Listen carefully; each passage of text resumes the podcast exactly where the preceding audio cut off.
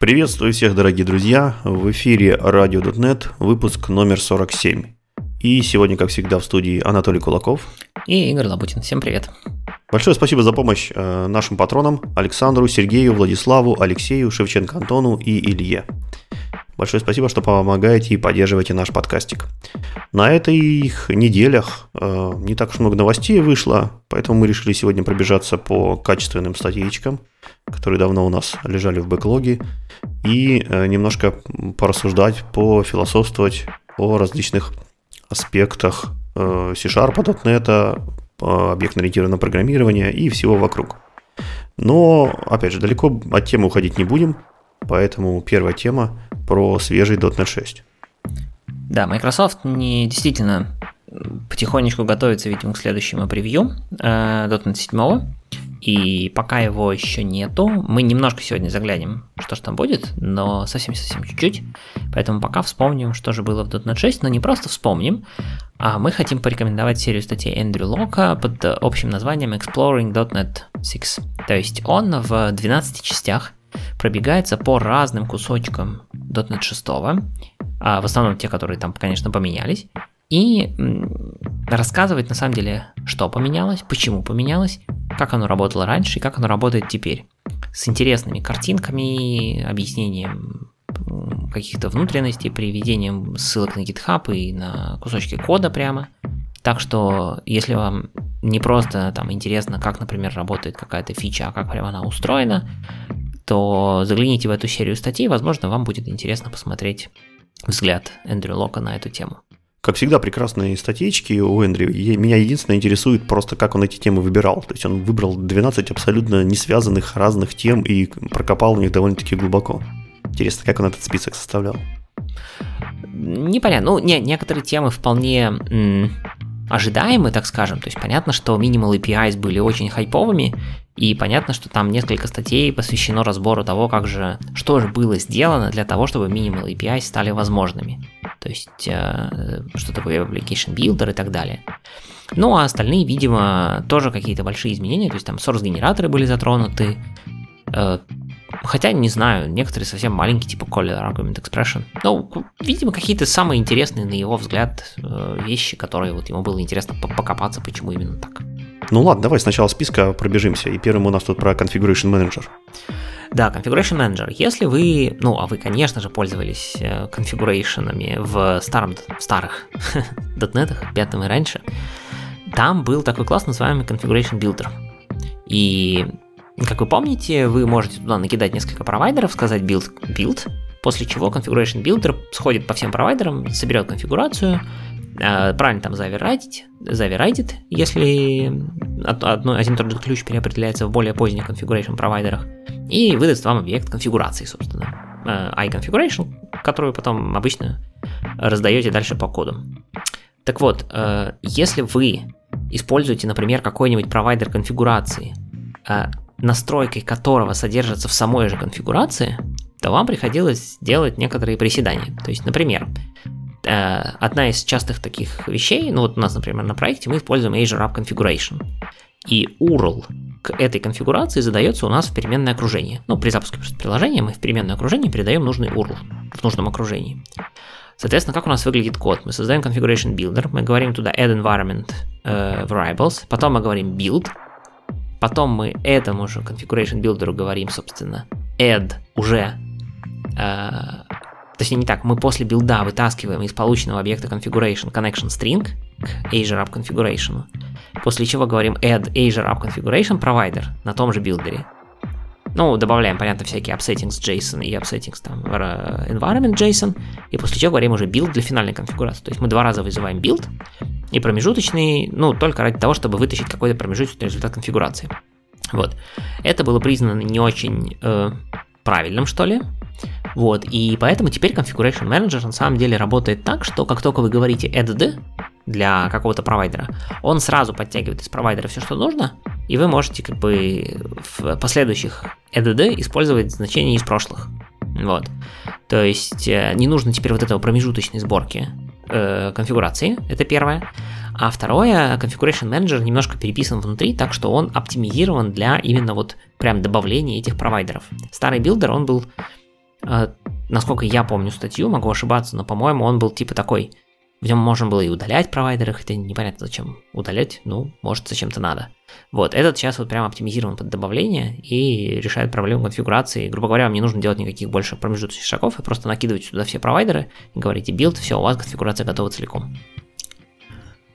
Вот, это, собственно, первая статья, поэтому посмотрите, что поменялось, посмотрите, что нужно поменять в вашем коде для того, чтобы работать с конфигурацией по-новому, и пользуйтесь новыми фичами. Вот, но насколько я помню, что они полностью соблюли интерфейс старого, и поэтому ничего в вашем коде, по идее, менять не нужно, у вас просто заработает. Да, просто заработает, но если хотите, то можно. Ну, да, просто работает вот, это, вот этом самом частом случае, если вы, опять же, хотите там удалять или передобавлять, или очень часто билдите наоборот, то вот тут уже может быть нюансы. То есть, если вы используете по дефолту, как положено, то для вас останется все как и было. Да, дальше, соответственно, появилась такая штука, как Web Application Builder, и ей посвящено на самом деле несколько статей. Одна из них это сравнение с Generic Host, и по большому счету это просто сравнение и история того, как развивались эти вещи, начиная с ранних .NET Core и заканчивая тем, к чему мы сейчас пришли. Э, отдельная статья посвящена тому, как этот Web Application Builder построен внутри, отдельная статья после этого посвящена тому, как же строить middleware pipeline с помощью этого Web Application а и как это сейчас устроено. И абсолютно отдельная статья посвящена EF-Core миграциям. Как же эти EF-Core миграции вызывать при построении вашего приложения. Соответственно, поскольку Web Application Builder это теперь центральная часть нового значит, подхода к тому, как мы собираем приложение, особенно если вы используете Minimal API, то вот эти четыре статьи будут наверняка полезны, чтобы понять, как это теперь все работает и как к этому подходить. В дополнение, кстати, к статье, ну точнее даже не статья, а такой набор хинтов от Дэвида Фаулера, да, по-моему, на, на GitHub писал какую-то такую статейку, типа как сконвертировать ваше текущее приложение в новое, в Minimal API. Мы как-то обозревали в каком-то из подкастов прошлых. Вот, вот, короче, это примерно в ту же степь. Дальше у нас есть Web Application Factory. Это штука, которая позволяет вам э, попроще писать integration тесты.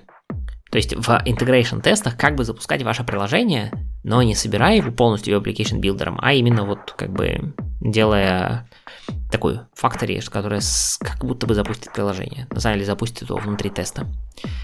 И поверх всех этих вот Web Application Builder, точнее, для того, чтобы Э, пользователи, разработчики э, более правильно писали все эти новые конструкции в новых видах API, команда ASP.NET Core выкатила некоторое количество новых анализеров, Roslyn анализеров, которые подсказывают, что вот здесь вот тут лучше другой теперь метод использовать, здесь вот там такой набор аргументиков более оптимален и так далее. И вот обзор этих анализеров как раз это отдельная статья. Так, смотрим, что дальше. Дальше, ну, не могло обойтись без source-генераторов. Две статьи посвящены source-генераторам это улучшение перформанса. Мы много говорили про то, насколько логинг может быть тормозной, почему он может быть тормозной, как это улучшить разными способами, в том числе с source-генераторами. Ну вот Эндрю Лок как раз это еще раз обозревает. Ну и после того, как он написал эту статью, у него вышла еще после этого еще одна статья, где он э, описывает incremental генераторы, то, что тоже мы до некоторой степени обозревали. И если вы пользуетесь source-генераторами, освежите в памяти, или если вы не пользуетесь, но хотите еще раз про это вспомнить, освежите в памяти, посмотрите эти две статьи. Я тебе даже больше скажу, что в выпуске в 39-м мы именно эту статью подробно разбирали, про, именно про source-генератор от Эндрю Лока. Mm, то есть это прям ровно она. Окей. Да, это именно она. Он пишет Там такое количество... логин, перформанс. Он пишет такое количество статей, что иногда я путаюсь, честно говоря, что мы смотрели, что не смотрели. Так и есть. Итак, и еще есть несколько статей. Это новые фичи для dependency injection, то есть это всякие поддержка async disposable, э, как в новом вот этом подходе с Web Application Builder использовать кастомный EDI контейнер. Мы про это немножко говорили раньше, но можно почитать еще раз. И кучка улучшений вокруг DI, это что можно теперь узнать, зарегистрирован сервис или нет, более простым способом. Есть некоторое количество новых diagnostic каунтеров, ну и э, performance всяких методов типа TryAdd, когда вы пытаетесь да, зарегистрировать э, еще одну, например, реализацию интерфейса, но ее нужно регистрировать только если не было регистрации до этого. Э, раньше performance немножко страдал, теперь стал побольше. По, побольше, получше. Вот. Э, тоже посмотрите. DI, в принципе, штука важная и ценная. Возможно, в этом найдете что-то интересное для вашего кода. Отдельная статья про Color Argument Expression. Это такой забавный атрибут. Мы его много раз упоминали. Он был реализован очень давно как атрибут, но его поддержка именно действия э, стала работать только в шестом .NET. Он, напомню, передает в качестве э, аргумента, то есть в тот аргумент, который помечен вот этим атрибутом, будет передано Э, выражение, которое, собственно, в вызов функции было передано в, прямо в текстовом виде. То есть он строчкой передается. И он обычно используется во всяких там ассершенах, удобно использовать и так далее. Вот как раз-таки Microsoft использовал этот атрибут в новых хелперах для выкидывания эксепшенов. То есть, если раньше вы писали в коде if там argument is not, и, ну, не равен null, то throw new argument null exception, или там throw argument exception, или out of range exception, или еще что-нибудь, то теперь вы можете написать а, там argument out of range exception .throw if null и передать туда, например, имя аргумента, ну или что-нибудь. И вам выкинется exception, а в тексте exception будет, собственно, вот то, то выражение, которое вы передали в эту функцию. И тут, да, добиваются на самом деле двух вещей. Во-первых, ну, сокращается кусочек кода, да, то есть вместо там, четырех строчек вы получаете одну, а во-вторых, такая функция становится меньше, и она с большей вероятностью, например, будет заинлайнена. Ну и, в принципе, код не разрастается. То есть приложение занимает меньше памяти, быстрее работает, вот это все. Так что в целом полезные изменения. Э, ну и последняя статья это что делать, если у вас есть приложение на пятом .NET, вот то, как мы привыкли, то есть класс стартап CS, вот это все, файлик в смысле. И вы хотите его мигрировать на новый .NET, то есть в Minimal API. Что нужно сделать? Вот есть отдельная прям статья по шагам, рассматривающая этот процесс. Вот такие дела, набор статей, то есть он действительно каких-то разных, немножко, может быть, не связанных углов, но он, наверное, действительно покрывает основные большие такие заметные изменения, которые произошли в шестом .NET.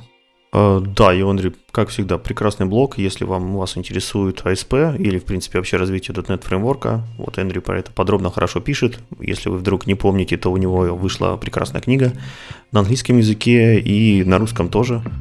Поэтому, если вам нравится, как пишет автор, он пишет довольно интересно, практично, всегда с множеством юзкейсами, прямо, красиво, то на книгу тоже посмотрите, она, она прекрасна. А, ну что ж, давай продолжим. Я тут наткнулся на интересную статейку про а, то, как сделать а, HTTP клиент. Вот, и не просто как сделать, в общем, а так рассмотрение нескольких подходов, рассмотрение нескольких уровней. И так как в нашем мире все больше и больше становится таких распределенных приложений, всяких микросервисов, и всем микросервисам нужно с друг другом, конечно же, общаться. В изоляции они стоять никогда не будут и не хотят. Вот, и, соответственно, повышается необходимость в написании различных HTTP-клиентов для того, чтобы какому-то другому приложению э, заинсталлировать SDK-шку, дать строго типизированный нормальный дотнетовский клиент, и он бы им стал общаться с нашим сервисом, а не писал бы руками какой-нибудь JSON или еще какую-нибудь глупость. Э, в общем, проблема, по-моему, понятна. Она не менее важна, чем, опять же, запускать generic э, хосты, делать endpoints, программировать minimal API. Но почему-то вот про другую сторону, про потребителей, про клиентов мало кто говорит. И мне кажется, сейчас как раз хорошая статья для того, чтобы эту тему поднять. Итак, э, на самом деле у HTTP клиента не так уж много задач. Представим, что у нас э, сервис уже написан, самый главный, у него наружу выставлен API, общаемся мы через JSON и через HTTP. Вот, теперь нам нужно от HTTP клиента нужны элементарные шаги. Во-первых, это засериализовать некий request, то есть некоторые данные, с помощью которых мы сможем обратиться к сервису и достать необходимые нам значения. Э, далее, отослать это куда-то, по какому-то адресу, э, потом десериализовать данные, которые пришли от нашего сервиса, это может быть ответ или может быть какая-нибудь ошибка, и, соответственно, проанализировать проанализировать этот ответ и сгенерить какой-то вменяемую, вменяемый выхлоп от этого клиента для того, чтобы потребитель понял, что произошло, или достал свои значения и как-то их обработал. Вот такие банальные шаги, типа сделать response, отослать, э, получить, сделать request, отослать, получить response и как-то обработать, если были какие-то ошибки. Вот, в принципе, и все, что требуется от HTTP клиента, но когда мы начинаем это реализовывать, все становится не так уж и просто. Есть куча как бы подводных камней, куча сложностей, и сейчас мы вместе с автором статьи попробуем все это обойти, разобраться и посмотреть, какие же у нас подходы есть и какие выборы мы можем сделать для того, чтобы упростить себе жизнь. А, для начала, зачем вообще нужны клиенты? Ну, во-первых, как я и сказал, это все-таки предоставить какой-то строго типизируемый, э, удобную оболочку, которая позволяет ускорить время интеграции э, с другими микросервисами. Допустим, если вы отдаете уже строго-строго типизированный SDK клиента какому-то второму микросервису, то ему уже не нужно думать о том, э, как сформировать URL, как сформатировать значение, он просто берет и вызывает ваши методы. Времени на, на это уходит в разы меньше. Соответственно, этот SDK вы можете распространять там с помощью банального нугета, и для того, чтобы установить пакет и начать общаться с вашим сервисом, практически ничем не отличается от, от того, что он э, будет общаться просто с каким-то классиком, который также из пакета мог, мог бы получить. А далее, э, с помощью HTTP клиента мы можем э, предоставить какой-то э, консистентный и понятный подход к общению с вашим сервисом. Уже не нужно думать, э, какие методы за какими вызывать, э, что вообще можно вызвать. А у нас есть понятные интерфейсы, понятный IntelliSense и уже какая-то документация может быть к этим методам. Ясно, как с этим сервисом будет работать. А второе это, соответственно, получение хоть э, какого-то контроля и управления тем, как с вашим сервисом будут общаться. А, опять же, если вам нужно там э, добавить авторизацию, то вы в, в клиенте делаете понятные методы, которые требуют API-ключи, э, и уже какая-то предсказуемость то того, что будущие клиенты будут приходить к вам с правильными ключами, с правильными юзернеймами, она уже как-то более-менее начинает маячить на горизонте. А, вот. И, э, соответственно, для того, чтобы получить все эти преимущества, давайте э, подумаем, каким образом начинают писать обычно HTTP клиента. Ну, скорее всего, вам нужен интерфейс так как клиент это какой-то сервис, внутри которого есть логика, э, соответственно, для него должен быть какой-то интерфейс. А, в общем, обычно э, этот интерфейс заканчивается на слово клиент, и в данном случае автор статьи э, пишет для примера клиента к сервису шуток. В общем, есть какой-то API в интернете, который выдает шутки. У него есть э, понятные методы э, взять шутку по ее идентификатору, поискать шутку и так далее. То есть такие банальные геты. Вот. Соответственно, когда вы пишете HTTP клиент, у вас будет какой-нибудь метод, например, э, search, поискать какую-нибудь шутку по какому-то определению. Соответственно, в аргументах он примет все необходимые необходимые параметры. Из интересного э, в аргументы очень удобно передавать cancellation token. А не то чтобы это была очень часто используемая штука, потому что cancellation token в HTTP клиенте единственное, что может сделать, это закрыть TCP соединение. А никакой канцеляции HTTP протокол, естественно, не поддерживает и стандартом не предусмотрено. Но закрытие HTTP соединения, ой, закрытие TCP соединения это довольно дорогая операция, потому что установка нового соединения это всегда требует кучу времени и ресурсов. В общем, поэтому этот способ признан мега плохим, но другого у нас, к сожалению, нет. Если мы будем общаться, если это, у нас имплементация будет через какой-нибудь там Signal или WebSocket или еще что-нибудь, то у них там уже есть какие-то э, способы, каким образом э, хорошо можно практически бесплатно закрыть соединение, отменить запрос, то есть. Вот. Но, к сожалению, в HTTP его нет, но то, что есть, этим мы пользуемся. Поэтому cancellation токен всегда э, желательно передавать. Второй особенностью является то, что мы возвращаем не просто объект, как результат э, запроса, а task от объекта, потому что очевидно, что все запросы у нас будут ходить по сети, соответственно, у нас есть э, какая-то, соответственно, сетевой input и input-output, и это должно быть асинхронично, это должны быть таски. И, соответственно, можно вернуть э, какой-то десериализованный объект в виде строго типизированного уже классика. Вот в этом классике, соответственно, тоже можем, мы можем использовать какие-то примитивные вещи, и обычно такие классики называются DTO-шками. То есть это э, специальный класс, который соответствует некоторым э, критериям. У них не должно быть конструкторов с параметрами, и у них должны быть примитивные свойства, которые обычно с публичным гетом и с публичным сетом для того, чтобы десериализатор любой мог проставить туда необходимые значения, которые он достанет из JSON. Да, как я уже сказал, мы используем JSON э, против HTTP, для того, чтобы соблюсти более или менее стандарты, которые там э, всеми общепринятыми. И э, чем отли... примечателен .NET 5? Тем, что у, у него добавилась поддержка System текст JSON не напрямую в HTTP клиенты. Для этого вам нужно подключ... подключить namespace System нет HTTP JSON, который сейчас входит в стандартный BCL, и, соответственно, там у вас появится куча extension методов для HTTP клиента и HTTP контекста. И вы сможете непосредственно во время реквеста десериализовывать уже возвращаемые значения э, в JSON. Э, раньше нам приходилось как-то отличать эти два процесса, то есть мы отдельно получали response, как-то его анализировали, а потом отдельно десериализовывали. Сейчас же это все можно сделать одним методом. Если у вас все хорошо, все вернулось, все десериализнулось, все статусы правильные, все коды хорошие, то это просто одна строка, которая читабельная, красивая, которая сама сходит и сама же десерилизует. Вот. Соответственно, имплементация клиентов э, будет э, совсем простая. Вам достаточно взять HTTP клиента и сходить по указанному URL и десериализнуть все, что нужно десериализовать. Еще один интересный подход автор предлагает – это хранить все урлы в определенном статическом классе, отдельно от клиента, просто собрать вот такую коллекцию урлов. Э, все эти урлы, естественно, будут строчками, но так как они находятся в одном месте, очень удобно их э, обозревать, менять и поддерживать, если вдруг они не поменяются или вам нужно перейти на какой-нибудь э, новый URL на какую-нибудь новую версию этого урла. Соответственно, могут возникнуть проблемы, если урлы вам нужно конструировать каким-то образом сложно. То есть добавлять там какие-то пути, добавлять айдишники, может быть какие-то параметры еще туда засовывать, query аргументы и так далее. В общем, если у вас э, есть сложные урлы, то с, э, можно обратиться к библиотеке, которая называется Flurl.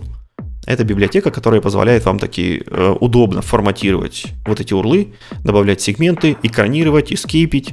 И, в общем, хороший такой URL builder, по сути, получается, но не тот стандартный, который есть, который очень сильно ограничен, а более гибкий, более э, такой продвинутый. В общем, удобная библиотечка, посмотрите, если вам это актуально. Вот. И еще очень полезно для HTTP клиентов для ваших оставлять точки конфигурации. Это могут быть какие-нибудь обязательные э, хидра, которые вы туда прописываете.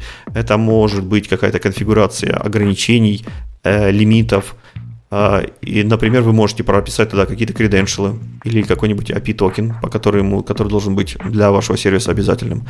Или прописать какие-нибудь общепринятые accept э, хидера, то есть в каком формате э, вы можете вернуть ответы. В общем, вот такая точка, которая принимает в качестве аргумента HTTP клиента и потом этого клиента каким-то образом настраивает, ее тоже очень полезно вынести отдельно.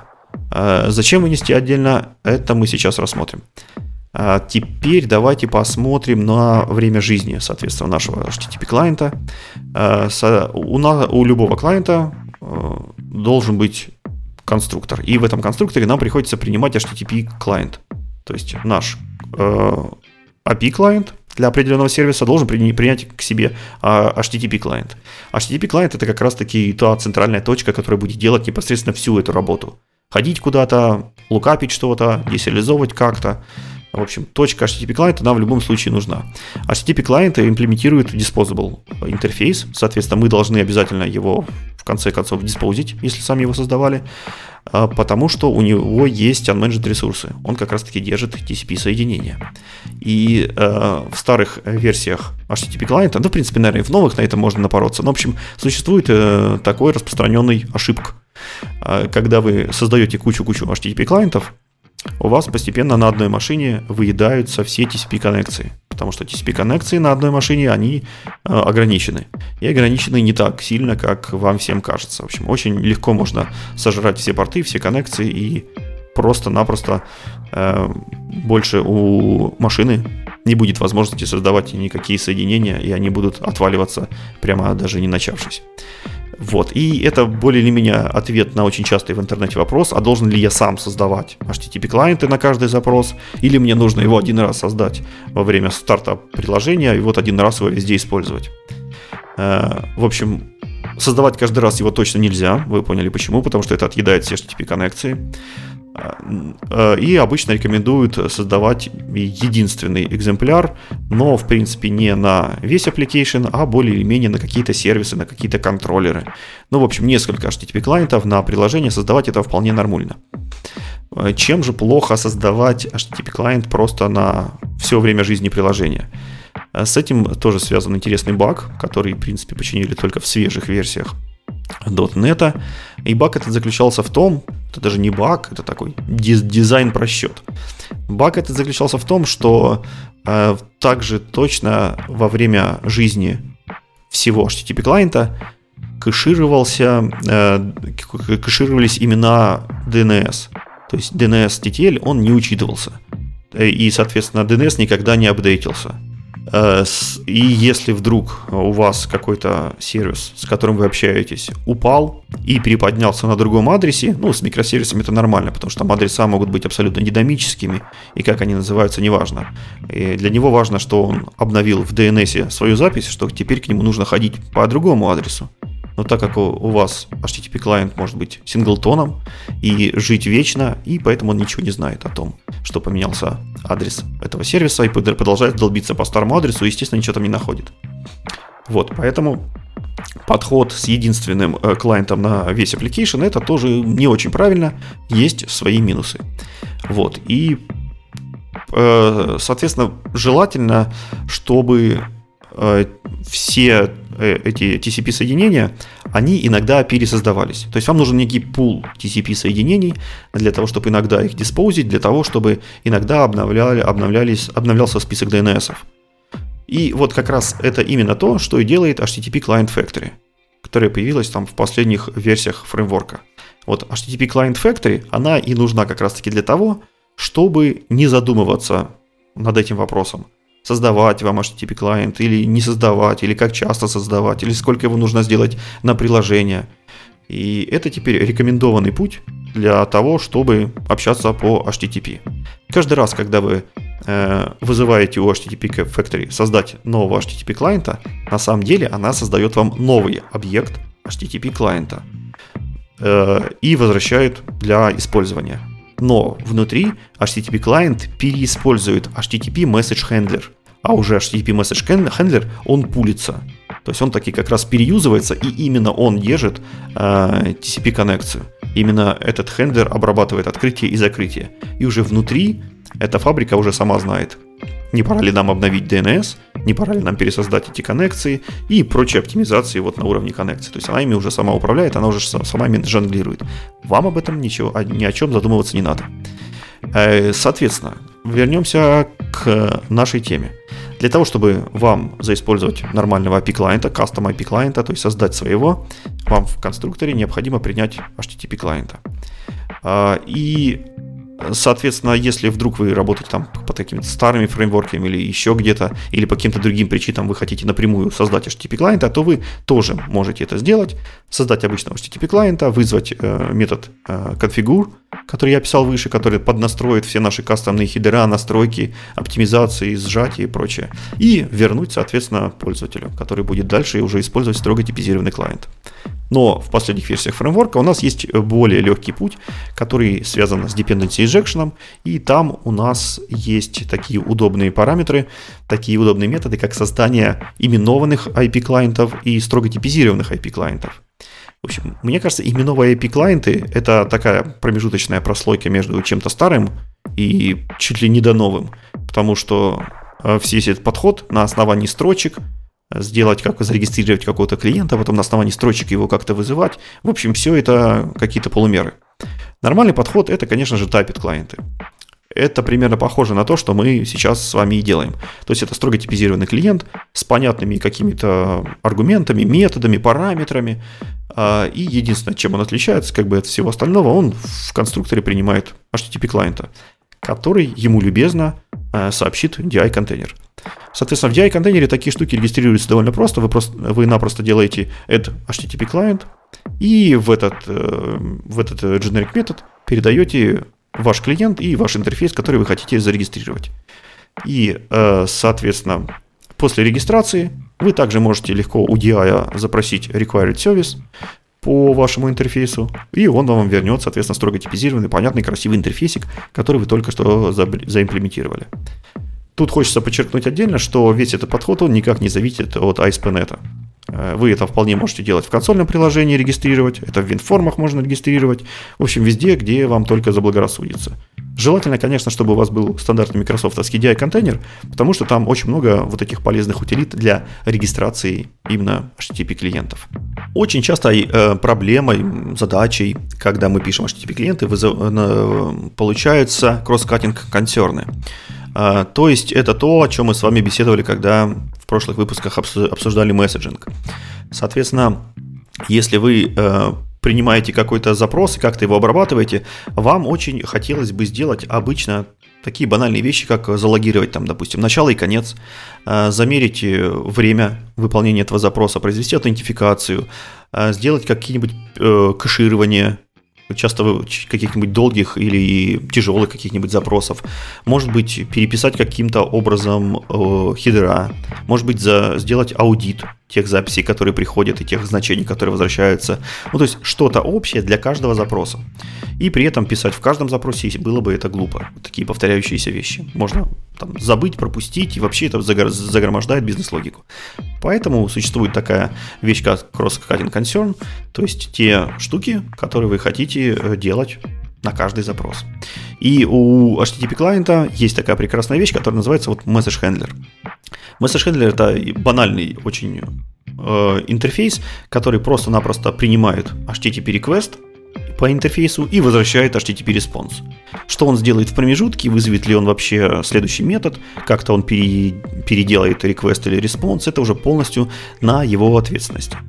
Э, соответственно, когда вы создаете новый HTTP клиент, вы можете передать туда список каких-нибудь хендлеров. Также точно через э, DI-контейнер вы можете зарегистрировать у клиент-билдера с помощью метода это HTTP Message Handler зарегистрировать какие-то хендлеры. В общем, хендлеры это есть а, вот эти а, своеобразные middleware. Те, кто из вас, кто писал middleware для ASP.NET Core, соответственно, с этой концепцией уже знакомы и понимают, а, каким образом она работает и для чего ее можно писать. Это те же самые middleware, только немножко на другом уровне, на уровне HTTP клиентов.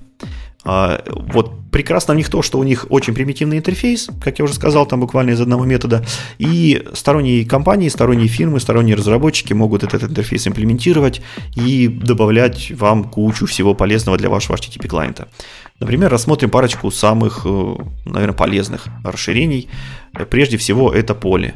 Поле устанавливается как отдельный пакет из э, Nuget Store и из коробки имеет э, интеграцию с HTTP Client Factory, то есть он просто одним методом можете его добавить. И самые популярные вещи, которые умеет делать поле, это retry и э, circuit breaker. Проблема, которую он решает, состоит в том, что у вас сеть может падать, она ненадежна, у вас могут там замедляться пинги, у вас может на другом конце сервер быть очень занят или вообще сейчас рестартовать. И э, хочется эти ситуации обрабатывать как-то стандартно. Ну, самое банальное это перезапрашивать несколько раз. Вот, если не, больно, не банально, то перезапрашивать несколько раз с различными периодами ожидания, с различными, э, с различными алгоритмами повтора и так далее. То есть это стандартный такой э, retry паттерн, и этот retry паттерн надеется на то, что сервис рано или поздно каким-то образом восстановится. То есть проведет какую-то self-диагностику, или может быть перезагрузится, или может быть переконфигурится, но Теория состоит в том, что если его подождать, попытаться снова, то у вас когда-нибудь что-нибудь э, получится. А, вот, если, например, у вас в системе очень много ошибок, и ошибки из одного сервиса ведут, например, к ошибкам другого сервиса, и вот такая лавина ошибок бывает настолько сильна, что сервис не может подняться только потому, что в него пытаются э, постоянно постоянно, например, приходят в него новые запросы. То есть мы пытаемся сто раз э, с помощью ретрая перезайти в один и тот же метод. Вот, от этого у сервиса начинают заканчиваться ресурсы, и он от этого начинает э, плохо себя чувствовать. В общем, чтобы решить эту проблему, существует еще такой паттерн, как Circuit Breaker. Это когда сервис просто-напросто, даже не сервис, а клиент, клиент просто-напросто выключает все запросы к этому сервису и дает ему какое-то время отдохнуть.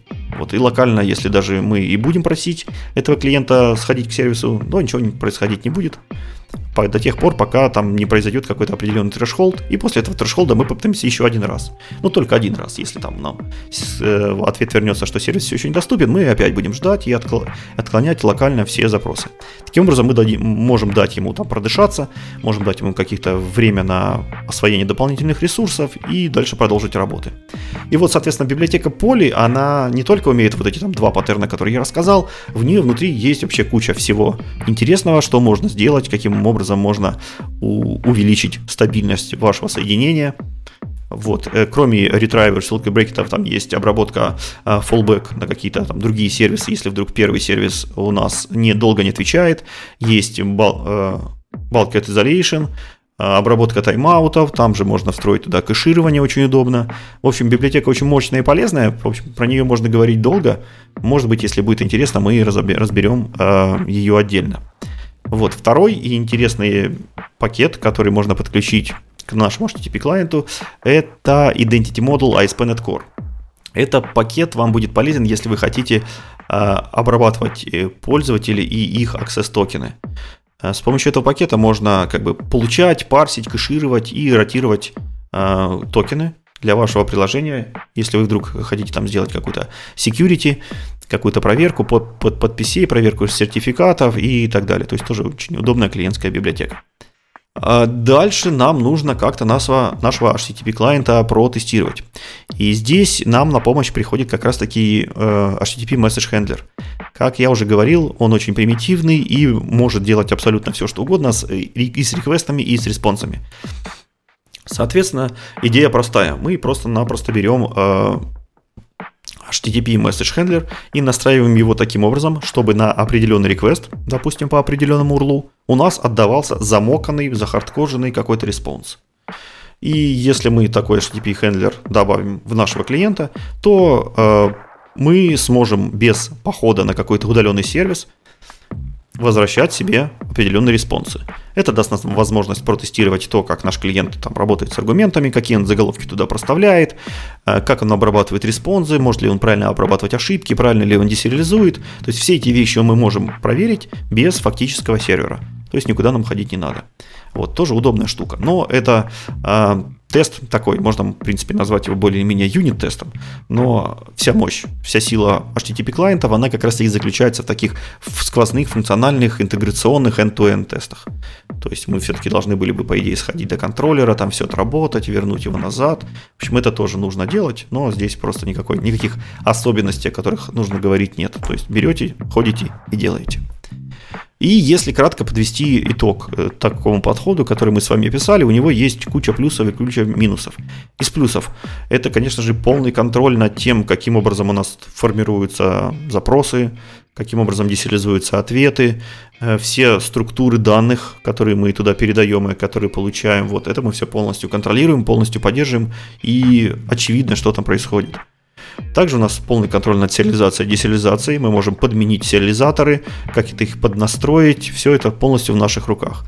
Этот э, подход очень хорош для дебага и решения каких-то проблем, если что-то не получается, потому что весь код у нас под руками, ставим точку останова на HTTP клиенте, видим все э, респонсы, видим все HTTP коды, в все очевидно, понятно и просто.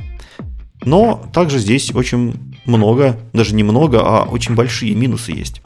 Дело в том, что для того, чтобы создать такой HTTP клиент и заимплементировать, вам нужно писать очень много кода. И часто этот код будет повторяющимся. Ну, то есть составить там URL, отправить его клиенту, обработать ошибки, десериализовать и так далее. Конечно, все это как-то постепенно уходит во всякие методы хелперы, во всякие методы расширения, но то, что этот код довольно скучен, однообразен и его много, особенно если у вас большие, э, большие сервисы, очень много контроллеров, очень много методов. В общем, от этого никуда не уйти. И поэтому написание таких э, клиентов бывает не всегда самым веселым занятием. И, соответственно, вам нужно каким-то образом поддерживать эту кодовую базу, потому что API, они постоянно живут, они обычно расширяются.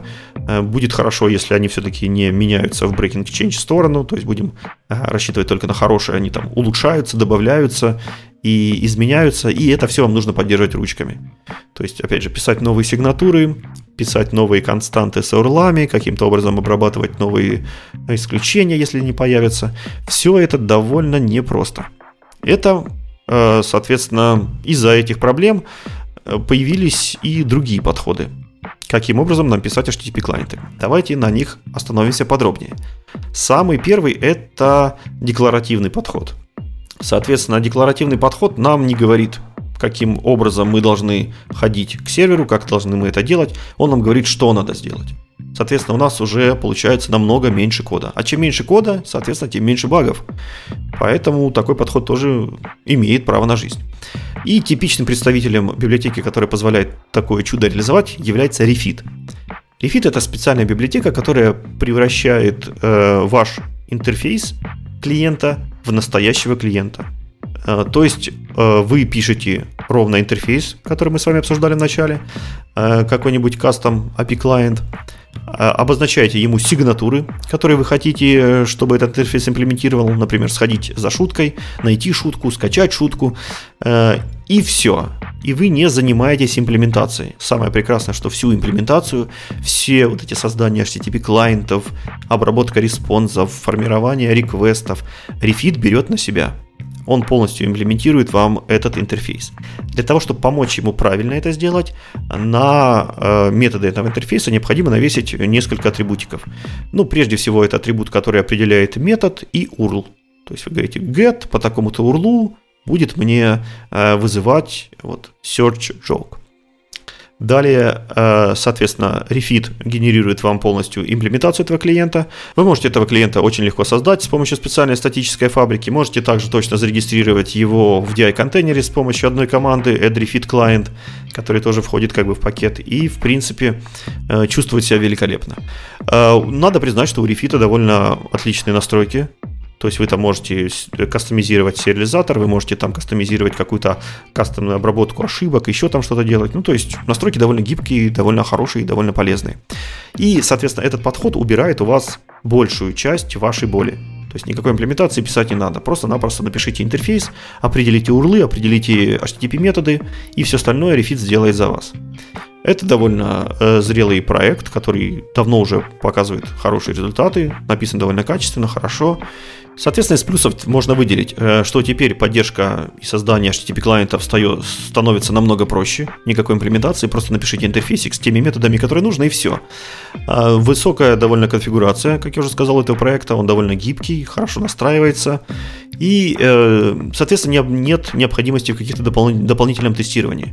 Ну, то есть сквозное тестирование вам в любом случае будет нужно, и оно будет тестировать как бы все ваше приложение, но никаких юнит-тестов здесь производить не нужно, потому что методы полностью декларативные, здесь нет никакой логики, ничего, э, ничего подобного, э, соответственно, проверять вам не нужно. А минусы у этого подхода тоже, к сожалению, есть. Во-первых, это очень сложно выявлять какие-то ошибки, если вдруг что-то работает не так потому что код сгенерированный, и насколько я знаю сейчас еще он сгенерирован не на source-генераторах, то есть это runtime генерация или генерация. То есть дебажить такое чудо, если вдруг что-то э, что не так, бывает весьма проблематичным. Э, другой минус, соответственно, это какая-то внешняя библиотека, и необходимо, чтобы все члены команды, которые используют эту библиотеку, которые ее поддерживают, понимали, как она работает, умели с ней работать, ну и хотели с ней работать, да, иначе кто-то придет для того, чтобы расширить э, какие-то новые API и не будет понимать, а что же ему делать. В общем, какой-то новый порог вхождения сюда тоже нужно иметь в виду. И, э, соответственно, если мы все-таки говорим про большие API, про огромные API, когда вам нужно написать там 200 клиентов, у каждого по 100-500 методов, этот подход все еще проблематичен, потому что вам все еще руками нужно обозначать все сигнатуры и описывать все урлы. Казалось бы, от этого никуда не деться. Но на самом деле нет. Существует еще третий подход, который позволяет вам э, сгенерировать полностью автоматически всего клиента и вместе с урлами, и вместе с интерфейсами, и вместе с синтаксисом, и имплементацией, просто вместе со всем. Конечно же, я говорю об OpenAPI, также известном в народе как Swagger. Это Swagger это специальная спецификация, которая э, имеет свою схему, свой стандарт и описывает в JSON полностью все ваши API вызовы, все ваши API точки, все ваши endpoinты, контроллеры.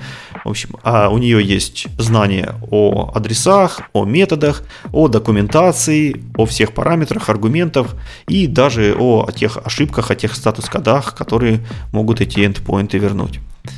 Э, в стандартном шаблоне ASP Core Swagger включен по умолчанию, то есть OpenAPI у вас генерируется, с этим нет никаких проблем. Поэтому единственное, что вам остается, это просто-напросто по этой спецификации сгенерить клиента. Существует э, довольно много инструментов, которые позволяют делать такое чудо. А, наверное, одним из самых популярных является NSWAG. NSWAG это как раз проект, который позволяет вам в том числе, кроме всего остального, и генерить клиентов на основании э, спецификации. Э, также можно упомянуть Авторест, э, Visual Studio Connection, Connected Service. А в общем, они работают по такому, по такому же принципу. Они умеют по какой-то спецификации э, генерить клиентов. Со, соответственно, обычно такие инструменты распространяются в виде каких-нибудь command-line тулзов, которые можно поставить независимо через NuGet и вызвать в, для, соответственно, для определенной спецификации. Спецификацию очень легко получить, если вы запустите ваше приложение и зайдете по определенному урду, там слэш swagger, вы увидите какой-нибудь UI, наверняка, который поможет э, протестировать ваш API, и у этого UI там будет ссылочка специально на, именно на файл спецификации. Его можно или скачать и отдать его в определенный инструмент, или же просто инструмент натравить на этот URL, и тот э, сам вытащит всю необходимую информацию. Соответственно, подход, э, плюсы у такого подхода очевидны. У вас э, получается э, полностью автоматизированный клиент, и вам не нужно писать практически ни строчки кода. Э, он генерируется по общепринятой спецификации, и, соответственно, эта спецификация, она поддерживается не только для генерации клиентов, но и в множестве других инструментов – например, для составления документации, для гибкого тестирования, для какого-нибудь э, описания схемы взаимодействия между различными сервисами. В общем, очень много где используется Swagger. Это реальная мощная вещь, потому что ее все-таки догадались стандартизировать. А далее у нас получается очень большая автоматизация. То есть новые SDK, например, они, вот новые SDK с клиентами, они могут генериться каждый раз, когда вы, допустим, собираете э, вашего, э, ваш SDK в Continuous Integration. И эти клиенты никогда не будут устаревать тот SDK, который вы сейчас собираете, он будет опираться непосредственно на те контроллеры, которые вы только что запрограммировали. Если вы там добавили какой-то параметр, то прямо в, как только вы закоммитите а, этот кусок кода, соберется новый SDK именно с этими параметрами, и, вы, и выпустится версия именно конкретно для этого контроллера. В общем, что не может не радовать. То есть поддержку, поддерживать вручную все эти сигнатуры вам уже больше не нужно. Еще одна прелесть э, стандарта этой спецификации заключается в том, что вы можете генерировать клиентов не только для .NET, не только для C-Sharp, но абсолютно для любого языка. И, соответственно, существует огромное количество инструментов, которые позволяют вам это сделать. Вы один раз пишете свои контроллеры и получаете клиентов там для миллиона языков. И с вашим сервисом уже может общаться не только .NET, но и все кто угодно. И все, соответственно, все эти клиенты, они поддерживаются автоматически, сигнатуры обновляются автоматически, и все происходит автоматически. Вам практически ни о чем не нужно заботиться. И довольно легкий э, трэблшутинг, то есть довольно легко по- понять, в чем проблема, потому что весь код, который генерируется инструментами, он складывается рядом в виде исходного кода. Соответственно, он дебажится, у него есть символы, его можно распространять в source-линках и очень легко искать любые проблемы. Казалось бы, все мега радужно, мега оптимистично, и только так нужно и пользоваться. Но давайте посмотрим на минусы. Э, все-таки э, этот подход полностью опирается на спецификацию. Соответственно, у вас должна быть OpenAPI спецификация. Если ее нет, то, соответственно, у инструментов нет исходного кода, из которого нужен, он берет все знания, и пользоваться таким подходом нельзя. Здесь, однако, стоит заметить, что подобную спецификацию не обязательно получать напрямую из сервиса. Вы ее можете описать вручную. И для этого существуют различные э, тоже студии, различные IDE, которые позволяют вам описывать OpenAPI именно ручками. Соответственно, если у вас есть какой-то сторонний сервис, который не собирается вам ничего предоставлять в виде Swagger спецификации, но вы хотите к нему как-то обращаться с помощью клиентов, вы всегда можете руками описать э, этот файлик и скормить его тулзам, которые любезно сгенерят вам клиента. Э, этот подход довольно сложно кастомизировать.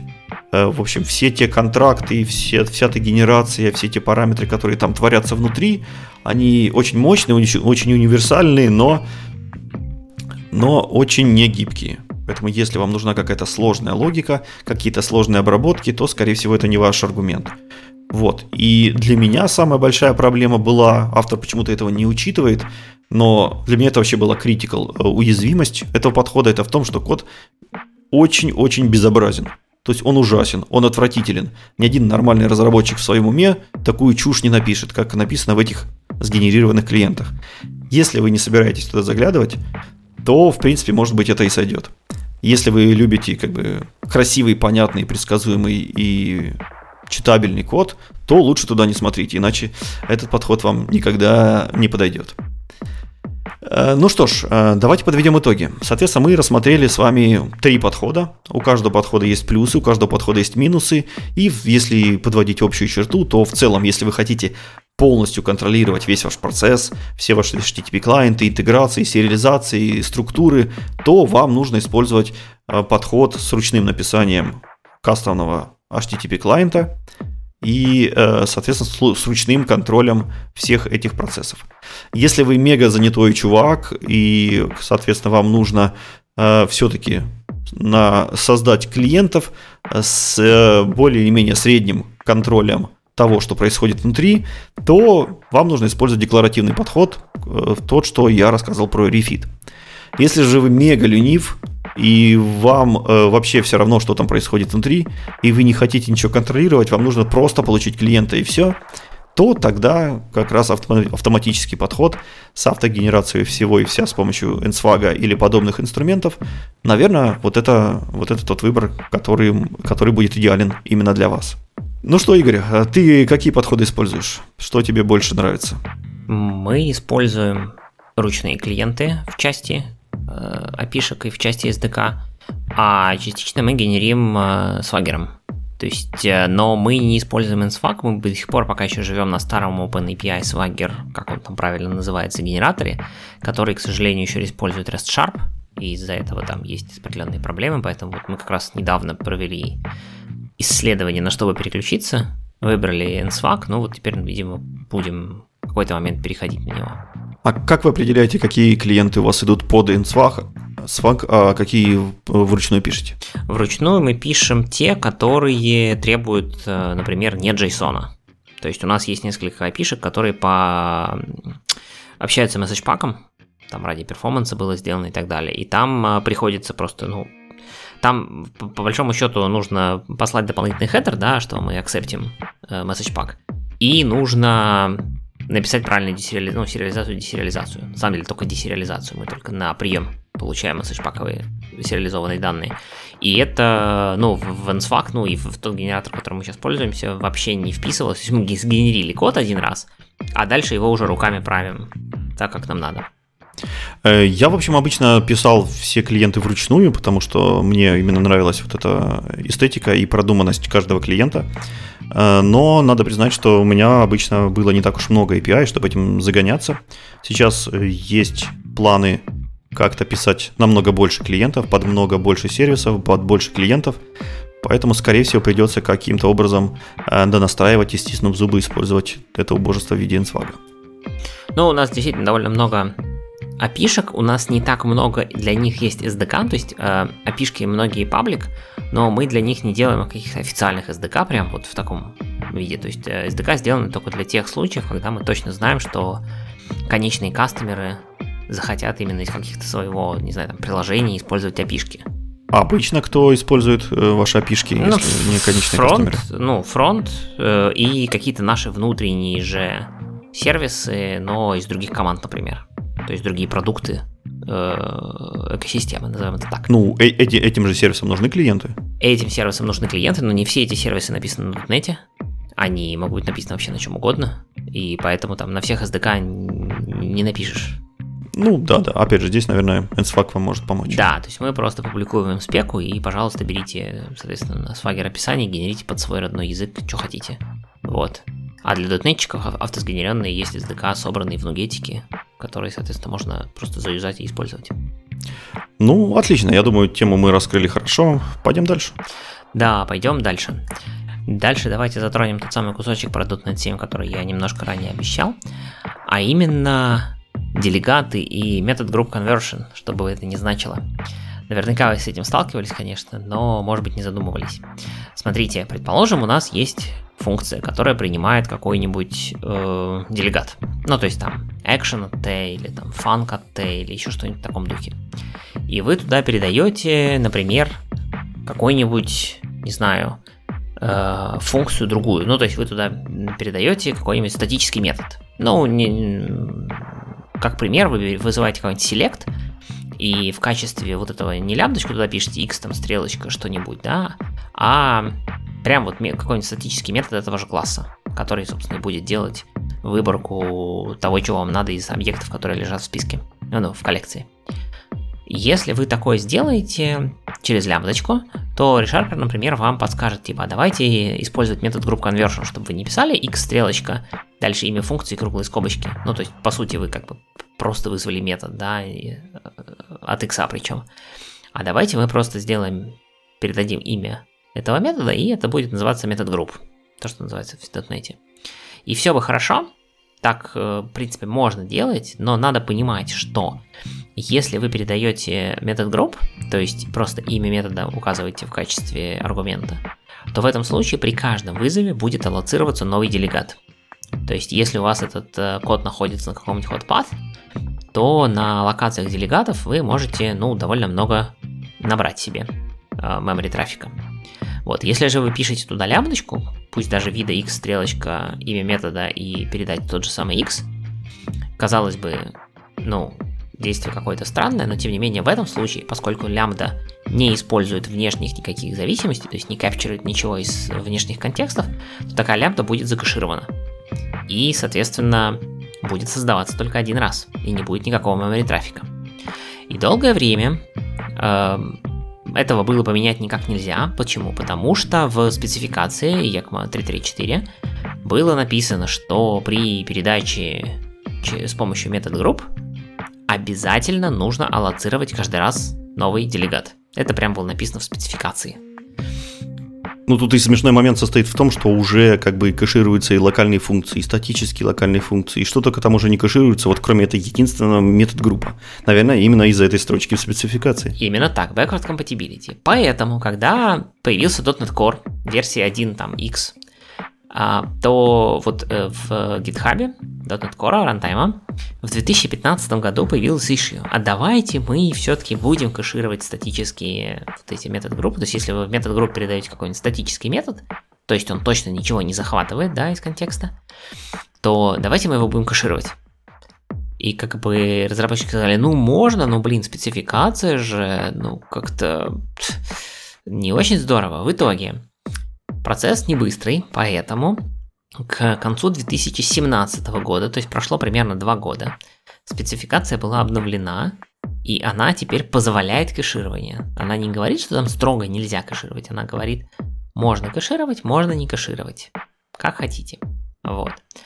И, наконец-таки, к, в марте 2022 года, то есть прошло еще 4 года, в следующей версии Visual Studio 17.2 Preview 2 это будет реализовано. Ну, в смысле, это уже реализовано, и оно сейчас уже замержено в мастер, и оно выйдет вот в ближайшем превьюшке в превью 2.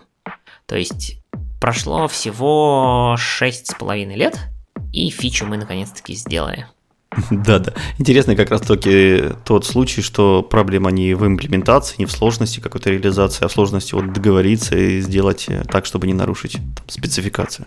Да, ну, соответственно, очень забавно посмотреть на Иши, там довольно длинное обсуждение с, там, с плюсами, минусами, и таким как бы э, между вот всеми этими комментариями обсуждений периодически появляются значит, служебные значит, э, изменения, типа поменяли как там это называется, не релиз, а, а milestone. Взяли milestone с 1x на 2x, с 2x на 3x, с 3x на 4x. Ну, на, на 4x не было, на 5x, да, и наконец-таки все, 7x поменяли, и, по-моему, на 7.2, вот, ну, 7, какой там, 7.0 превью 2, типа milestone, все поменено и closed. Так что, да, забавно. Но э, на самом деле забавно, что вот спека была поменена в конце 2017 года, то есть, как бы, вроде все готово, делай. Но почему-то вот оно ждало седьмого дотнета. Ну, наверное, дали отстояться, чтобы как бы по спеке все там перешли альтернативные реализации на новый подход, изменили это у себя, все такое. А, у нас, можно сказать, много альтернативных реализаций. Неважно, может, какие-то мы не знаем. Это же спецификация, она ничего не знает об имплементации. Это правда. Ну, вообще, новость шикарная, я, я, в принципе, мега рад, потому что это как раз-таки был один из последних вот этих кругов а, ада в лямдах, э, которые не давали закашироваться нормальным э, метод-группам, которые используются все-таки довольно часто, потому что не имеют компактный синтаксис.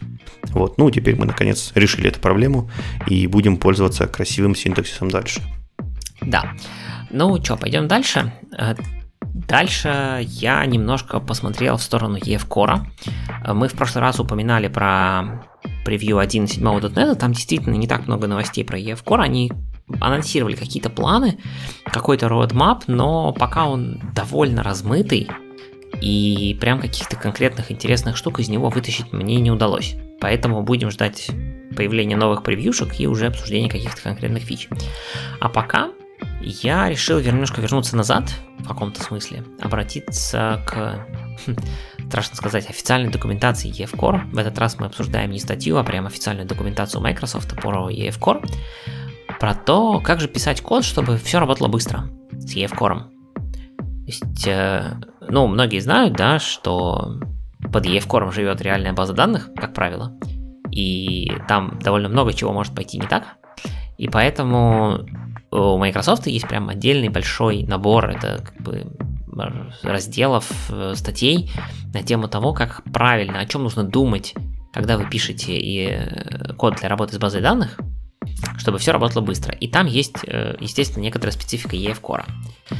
И давайте пробежимся по тому, что Microsoft рекомендует. Если вы пишете вдруг код с EF Core, возможно, какие-то рекомендации будут вам интересны. Первая, естественно, рекомендация неудивительная. Поймите, где тормозит, и измеряйте, измеряйте, измеряйте. То есть без измерений не надо ничего оптимизировать.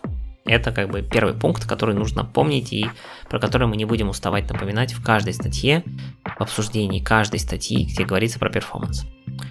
Дальше. Если мы говорим про доступ к базам данных, то общий такой как бы ну, общий performance того, как у вас работает база данных, и запросы к ней из кода складываются из кучки факторов. Фактор первый – непосредственно скорость запроса самого. То есть вы можете написать очень тормозной запрос, или у вас база данных может очень тормозить, потому что ей мало там памяти, диска или еще чего-нибудь. Но тем не менее, то есть э, это первая штука. Вторая штука, если вы получили в результате запроса какие-то данные, или наоборот, вы отправляете в базу данных какие-то данные, которые нужно в нее положить, то время тратится на то, чтобы эти данные передать через сеть. Как мы помним, в распределенных системах это один из, э, то, что называется Fallacies of Distributed Computing, что сеть, она э, обладает бесконечной пропускной способностью. Это не так. Э, сеть тормозит, в сети бывают потери, и поэтому чем дальше ваша база данных физически находится от вашего бэкэнда, кода, приложения, тем потенциально это время больше. Следующий момент связанный – это раунд-трипы, то есть то, сколько раз вы сходите в базу данных, на самом деле важно, потому что, опять же, каждый раз это нужно найти свободный connection, э, что-то с ним сделать, вернуть его потом обратно, и потратить время на чисто физическое, пусть даже вы передаете очень мало данных, но чисто физически сбегать в, на другую машинку и вернуться, это уже некоторое занимает время и дает какой-то latency. Ну и последнее, поскольку мы говорим про EF Core, то рантайм самого EF Core тоже добавляет некоторый оверхед, и он местами очень немаленький. Мы обсудим это чуть дальше. Вот. Э, из общих рекомендаций, там есть понятная рекомендация, знайте, что у вас происходит внутри, то есть не просто верьте, что EF Core все сделает хорошо, а знаете, как он на самом деле работает, какие фичи в нем есть, и когда какие нужно применять, и где что отключать, если вдруг оно вам не нужно. Ну и рекомендация, если, если вам нужна совсем суперскорость, то смотрите на кэширование. То есть э, кэшируйте, кэшируйте, еще раз кэшируйте, скорее всего, это будет чуть-чуть быстрее, чем, чем если вы просто будете пытаться оптимизировать прям совсем-совсем последние соки из базы данных, хотя, конечно, это тоже надо делать. Итак, есть э, несколько углов, под которыми можно посмотреть на то, как работать быстро с EF Core. И первое, с чего начать, поскольку мы сказали, что нам нужно измерять, то первое нужно понять, как нам нужно измерять. Во-первых, нам нужно понять, э, есть ли у нас какие-то медленные запросы. Это сделать можно несколькими способами. Во-первых, можно в самом EF-core включить логинг. Это делается при настройке вашего DB контекста. Либо вы вызываете метод log2 и дальше туда передаете какую-нибудь лямбдочку, которая принимает строчку. И, соответственно, на каждое логирование такая строчка будет вызыва... э, такая лямбда будет вызываться. Либо вы говорите use logger factory, передаете туда factory, iLogger factory, и тогда все это будет подцепляться к стандартному Microsoft Extensions Logging логированию и в соответствии с лог-левелами и всякими э, прочими настройками будет туда логироваться. И на инфоуровне как раз логируется информация, как правило, при дефолтных настройках о всех выполненных запросах. И в каждом запросе будет написано, собственно, что за запрос был выполнен и сколько это заняло времени. Там не будет информации во всех параметрах, может не быть. Там не будет информации прям точной о там, каких-нибудь execution планах и так далее. Но, по крайней мере, там будет точное время в миллисекундах, сколько выполнялся запрос. И общая рекомендация от Microsoft в целом такую, такой логинг лучше не оставлять в продакшене, ну, потому что сам логинг требует времени, и там случайно могут все-таки попасться какие-нибудь там private данные, да, sensitive данные, которые попадут в логи, и, в общем, это будет не очень здорово. Поэтому от Microsoft рекомендует включать только тогда, когда надо. Ну, хорошо, допустим, вы включили логи, у вас теперь в логах валится сообщение про то, что вот такой-то селект исполнен, ну, селектом того, того, того, того, из такой, из такой таблички исполнен, но вы же в коде не такие селекты не пишете, в коде вы пишете link u, если вы используете EF-Core в большинстве случаев. И надо как-то понять, какой из ваших link u запросов соответствует реальной запросе в базе. Особенно если у вас какой-нибудь там highly concurrent код, да, когда э, куча параллельных реквестов идет, то все это смешивается в логах, и надо как-то понимать. Ну, понятно, что correlation есть, но все-таки. Особенно если вы начнете смотреть перформанс, допустим, в самой базе данных, там каким-нибудь SQL профайлером или еще чем-то, то вот там точно надо будет понимать, что это за запрос и откуда он пришел. Такая фича в EFCore есть. То есть, э, когда вы говорите э, какой-нибудь там dbcontext. имя вашей коллекции, там какой-нибудь там people, вы можете использовать метод расширения .tagWith и передать туда строчку, любую. И эта строчка будет добавлена в исполняемый SQL код в качестве SQL комментария первой строкой. И таким образом у вас э, эти запросы будут отличаться. Единственное, что, что я хочу предупредить, это то, что э, комментарии SQL сервером, как, э, если я правильно помню, тоже считаются частью запроса и используются при определении того, подходит ли этот запрос под э, какой-нибудь закашированный execution план. Поэтому если вы вдруг проявите креатив и в этот тег, например, будете добавлять значение какого-нибудь параметра, который вы передаете в этот запрос, то велика вероятность, что у вас это будут каждый раз, база данных будет считать это новым запросом и каждый раз строить новый execution план. Поэтому для query тегов выбирайте фиксированный текст и не меняйте его. Ну, понятно, что есть э, базоданческие тулы для проверки перформанса, то есть если это SQL сервер, то там есть э, всякие activity мониторы, extended events, и э, сам EF Core, соответственно, позволяет э, вытащить из себя некоторое количество event-каунтеров, то есть э, если вы подключите, там, допустим, .NET Monitor, либо еще э, похожие тулы, то EFCore будет репортить некоторое количество полезных ивент-каунтеров, как то там, количество активных DB-контекстов, сколько запросов в секунду делается, сколько раз э, save changes было сделано и так далее. Э, и кроме того, Microsoft рекомендует использовать benchmark.net. И я как-то никогда не сталкивался с использованием benchmark.net с э, запросами в базу данных, потому что, ну, это не такая прям микро операция, чтобы ее там бичмаркать, но действительно, в принципе, можно, почему нет. Единственное, что надо понимать, что в э, типичном бенчмарке у вас внутри бенчмарка будет инстанцироваться DB-контекст, и поэтому это не будет чистое время выполнения запроса, это будет все-таки время на DB-контекст, на достать connection из пула, открыть connection, вот это все. Но это нормально, если вы используете этот бенчмаркинг для того, чтобы сравнить два подхода, например, два варианта запроса. Потому что и там, и там DB контекст будет одинаково тратить, ну а на запрос время, соответственно, будет какое-то разное уходить, вы будете видеть эту разницу. Но вы не будете знать, сколько запрос занял в общем объеме. Тут, к сожалению, так. Так что эта часть была про диагностику. То есть включайте логи EF Core, смотрите, что происходит, тегируйте ваши запросы, и если не, не помогает понять, то дальше смотрите execution планы, смотрите уже со стороны базы данных, что происходит. Дальше интереснее. То, для чего мы используем EF Core, это, конечно же, доставать данные из базы, то есть исполнять запросы. Тут начинается все с достаточно банальных советов. Там используйте индексы, найдите, значит, медленный запрос, посмотрите на execution план, поймите, где не хватает индексов, добавьте индексы, профит. Но тут есть э, тонкости с добавлениями, мы про них немножко скажем позднее. С индексами есть еще, да, напоминание, что вам иногда могут помочь так называемые композитные индексы, то есть когда у вас ключом является несколько колонок, и такие индексы могут сработать даже если вы в условии указали не все колонки, а только некоторые, но только в том случае, когда вы указываете колонки, которые в начале индекса находятся.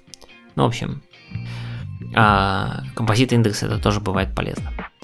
Дальше, следующий совет. Забирайте из базы только те properties, которые вам нужны. То есть, понятно, что у вас есть, например, какой-нибудь большой объект юзера, и если вам нужны только айдишники и его там имя, но, например, не нужен там ни адрес, ни e-mail, ни еще что-то, э, используйте анонимные типы в C-Sharp, пишите select там new, и, соответственно, только нужный вам property этого объекта, и тогда э, запрос, который будет сгенерен, не будет вытаскивать все колонки из базы и таким образом уменьшит объем данных, которые передаются с сервера на клиент. Это поможет сделать запрос. Сам запрос-то может и не будет сильно быстрее, но вычитывание всех данных будет работать быстрее. И это работает хорошо для запросов, но это не очень здорово, если вы результат, объект, который получен в результате запроса, хотите поменять сохранить обратно. Понятно, что с анонимным объектом вы этого так просто не сделаете. Есть способы, как это обойти, через там всяких оттач объектов и помечания, что же в них поменялось, то есть как дать понять EF-кору, эм, что же поменялось в объекте, но это такая advanced техника, в принципе, в большинстве случаев не очень надо. В основном мы все-таки очень часто много читаем, и только тогда, когда нам, мы готовимся к апдейту, мы там мы можем уже нормально получить эм, нужный нам объект. Тем более, что, как правило, для апдейта мы получаем не так много объектов. Э, дальше советы, понятно, если есть возможность, э, используйте всякие лимиты, то есть не забирайте все, а говорите там каким-то take в LinkU только от определенного количества, плюс э, используйте постраничный вывод, что тоже поможет для объема данных. Если вы используете загрузку дочерних сущностей, то есть у вас есть, например, ну, классический пример, у вас есть блок, Э, в блоге есть посты, в постах есть комменты. Так вот, если вы грузите посты и к ним комменты, то посмотрите в сторону такой фичи, как э, Split Queries. Иначе, если вы напишете просто классический join, ну, классический join в, в LinkU, или будете использовать include, то EFCore может написать кверьку, сгенерить кверьку, которая будет просто джойнить табличку постов на табличку комментов, и таким образом для каждого коммента будет возвращать еще и все колонки про пост. Оно, конечно, в результате схлопнется в нормальный один объект, но зачем вам куча лишних э, данных? Вам достаточно, вообще говоря, ID поста только для при возврате набора комментов. Э, современный EF Core умеет такое и называется это Split Queries, но там есть несколько тонкостей. Во-первых, сейчас для Split Queries на каждую query делается отдельный раунд-трип. Это, конечно, не 1 плюс n, но тоже возможно, будет вам важно, так что мерите и бенчмаркайте. Тут как раз вот то, где надо бенчмаркать, что важнее, раунд-трипы или э, много данных в одном запросе в широкой таблице. Все загруженные данные, точнее не так, загружайте все связанные данные по возможности жадно. То есть lazy loading это прям э, клевая фича, когда на нее смотришь на поверхности, но на самом деле внизу каждое обращение, э, внутри каждое обращение к объекту, который загружен как lazy loaded, будет э, вызывать раунд-трип в базу, и это на самом деле не очень здорово, поэтому лучше избегать lazy loading. С э, данными, которые вы получили в результате запроса, как правило, вам возвращается какой-нибудь там iNumerable. Э, с ними можно сделать что? Вы можете на нем вызвать toList или toArray, или вы можете по нему начать делать for each, то есть итерироваться. Э, Тут есть несколько моментов. Если вам нормально обрабатывать данные последовательно, лучше итерируйтесь, то есть не пытайтесь сделать тулист. Почему? Потому что, например, если вы определенным образом сконфигурите Entity Framework, например, смотрите выше, Split Query используется, то EF будет на самом деле буферитировать результаты внутри. То есть он вам там вернул enumerable, но на самом деле он уже закэшировал часть результатов внутри. И если вы вызовете на этом тулист, то фактически дату, э, данные у вас э, закэшируются два раза. Один раз во внутреннем буфере, и второй раз, когда вы получите коллекцию из тулиста. Поэтому по возможности используем стриминг подход, то есть читаем данные по мере их поступления, по мере их обработки. Ну, если никак, ну тогда, понятно, вызываем тулист. И важный кусочек это про трекинг, no tracking query. Значит, по умолчанию при загрузке данных Entity Framework трекает все, что вы грузите. То есть он запоминает все объекты, которые он прочитал, и более того, складывает их во внутренний словарик. Зачем это делается? Во-первых, это нужно не, то, не только для save changes. В основном, конечно, все считают, что это нужно для save changes, но это не только для этого. Это еще используется для того, чтобы не грузить один и тот же объект из базы. А точнее, из базы он загрузится, конечно, но если после создания объекта выясняется, что такой же объект уже есть с тем же identity во внутреннем словарике, то вернется объект из внутреннего словарика а свежесозданный объект тут же убьется. То есть таким образом мы, ну, до некоторой степени экономим память, если вы грузите, например, довольно много э, сущностей, которые на самом деле одна и та же сущность. Вот, то есть если вы, например, будете грузить в обратном порядке, там, для примера с блогами, вы будете грузить все, не знаю, комменты этого автора во всех постах, то, наверное, если какие-то посты очень много комментируются, у вас из этих комментов будет ссылка на один и тот же пост очень много раз. И если трекинг включен, то объект поста будет один, ну, один для каждого поста. А если выключен, то для каждого поста, для каждой ссылки на каждый, ну, на один и тот же пост будет создан разные объекты пост. Что может быть, кстати, плохо с точки зрения и вашей логики тоже. Вы будете ожидать в C-Sharp, что объекты равны, но что это один и тот же объект. Но это не так. Но... Что, мне кажется, это такую проблему очень легко поймать, знаешь, когда ты, например, загрузил автора поста, изменил ему имя, и вот еще не успел сохранить, и потом загружаешь статью и обращаешься опять к автору этого поста и у тебя уже эм, заберется не тот автор, которым поменял имя, а еще старый, который есть еще в базе со старым именем. Ты получишь неконсистентные данные. Все так, но все-таки э, да, но тут ты, поскольку ты говоришь, что вначале ты меняешь автора, ты как бы готовишься к save changes в каком-то смысле, и, наверное, ты не будешь выключать трекинг. То есть все-таки, если ты собираешься менять что-то, то трекинг, ну, как бы лучше включить. Если ты не э, готов вот все эти advanced штуки делать, когда ты оттачишь объекты обратно в контекст с пометкой того, что, они изменились, что в них изменились. Так можно сделать. Но в целом, да, в целом э, можно поймать на самом деле проблемы на том, что у тебя создается несколько копий одного и того же объекта фактически, который логически один. И это довольно сложно обычно выловить. Ну, то есть это такая ошибка довольно неприятная. Ну да. И еще штука, которая делает э, трекинг, он, собственно, сохраняет некоторое состояние объекта, чтобы потом было с чем сравнить когда вы, собственно, поменяете что-то, чтобы Save знал, что поменялось. Поэтому это, ну, это потребляет память, опять же. Вот, трекинг можно выключить, э, сказав as no tracking extension методов, но тогда, как мы сказали, там отключаются все эти проверки, и один объект, и даже если это один и тот же объект, будет грузиться несколько раз, ну и создаваться память несколько раз. Возможно, это то, что вам и нужно. Э, если вам никак не получается всеми этими ухищрениями добиться того, чтобы query получилась нормальная, тогда, конечно, можно использовать RawSQL. То есть э, есть специальный метод, который позволяет передать туда просто SQL прямо написанную в строчке и вперед. Э, ну и напоминание не лишнее про то, что вс- желательно все методы, которые вы дергаете у EF Core, дергать в асинхронном варианте, потому что ну, 99% операций с базой данных асинхронные, и, скорее всего, вы... Зачем блокировать поток, пока там база данных думает? Это было все про запросы. Дальше есть небольшой раздел про апдейты. Тут не так много. Э, во-первых, ну, предположим, вы меняете несколько вещей, то есть вам нужно поменять там сущности одни, сущности другие, вы все это делаете в рамках одной, ну, как бы транзакции или в одной логического действия, а потом говорите save changes в конце. у EF Core есть несколько вариантов. Вариант первый. Скомпоновать все эти SQL запросы, которые он сгенерил, в один большой и заслать один раз. Либо на каждый SQL запрос послать, отдель, ну, послать отдельно его в базу и выполнить. И у того и у другого похода есть плюсы и минусы. С одной стороны, если их компоновать, то у вас будет э, большой запрос, и плюс он будет, э, возможно, не очень эффективно исполняться на некоторых базах данных. Ну, как-то так расплывчато очень написано в статье. А с другой стороны, посылая по одному запросу, у вас будет куча раунд-трипов, и не очень здорово. Как написано в статье, эксперименты показали, что на типичном SQL сервере а, оптимальный вариант, когда батчится таким образом запросы не более 40 штук в одном батче. То есть типа save changes собирает их в пачке не более чем 40 штук. Поэтому, внимание, логика, по дефолту максимальное количество стейтментов, которое будет сохраняться EF-кором в save changes на SQL сервере, это 42. Это правильное решение, полностью поддерживаю. При том, что эксперименты показали, что 40 это оптимально, но будет 42. Ну, в общем, забавно, да, возможно, просто потому, что это 42.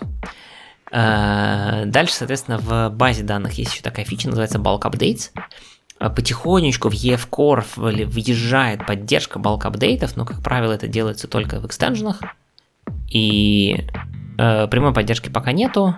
Надо использовать функцию context.database.execute и туда передавать нормальный bulk update. Э, синтаксис той базы данных, которую вы используете. Это то, что касается апдейтов. Дальше есть еще отдельная тема, а как же строить модель данных, то есть модель вашей базы данных. Таблички, там вот это все, колоночки. Советы от Microsoft примерно такие. Начинаем всегда с нормальной, более-менее нормализованной модели, то есть не пытаемся там денормализовать с самого начала. Если только мы не знаем прям вот конкретный бизнес-кейс, где это будет нужно. И по мере необходимости начинаем денормализовывать. То есть добавляем какие-то компьютер-колонки, Э, если мы компьютер-колонку, именно базоданческую, не можем добавить, то тогда добавляем э, колонки, которые, соответственно, содержат некоторую закашированную информацию. И если его информ... исходники для этой информации меняются, нам приходится заботиться о том, чтобы информация в этих кэширующих колонках была обновлена. И тут есть тоже несколько методов, как это сделать. Это можно сделать вручную, понятное дело, в коде, но это чревато ошибками, мало ли забудете. Это можно сделать DB-триггерами, если с другой стороны посмотреть. Это ошибками точно не чревато, но это создает некоторую нагрузку на базу. А, хотя, возможно, не очень большую, с моей точки зрения, это ок. И есть промежуточный вариант. В EF-Core есть понятие ивентов или interceptors, которые тоже можно для этого использовать. То есть вы можете э, навесить некоторую логику на изменение тех или иных свойств, и в этой логике менять какие-то компьютер свойства. Почему нет? Ну и если даже этого не хватает, используйте Materialized Views, все такое. Но это все уже такие, больше про, не про EF-Core, а больше про базоданческую штуку. А, то, что касается EF-Core, касается обычно наследования. То есть, если у вас есть некоторая иерархия объектов, которые вам нужно каким-то образом представить в базе данных, то, как правило, ну, используется несколько подходов, да, либо table э, per hierarchy, то есть, когда вы все объекты храните в одной табличке, и у вас просто некоторая колоночка является, ну, то, что иногда называют дискриминантом или определяющей колонкой, вообще, что за тип хранится в этой строчке. Uh, удобство состоит в том, что все данные лежат в одной таблице, и никаких джойнов делать не надо для того, чтобы достать всю иерархию.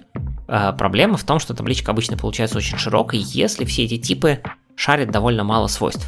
Ну, потому что то есть, у каждого типа будет заполнены только релевантные ему колонки, остальные будут, остальные будут наллами. Это может быть не очень здорово для очень широких таблиц. Вот, альтернативный подход это table per type, то есть на каждый тип в иерархии вы создаете отдельную табличку. А, он имеет свои преимущества, он имеет свои недостатки, вам нужно точно джойнить, если вы хотите доставать всю иерархию. Но если у вас типы достаточно не связаны друг с другом по количеству свойств, то, может быть, он более оптимален.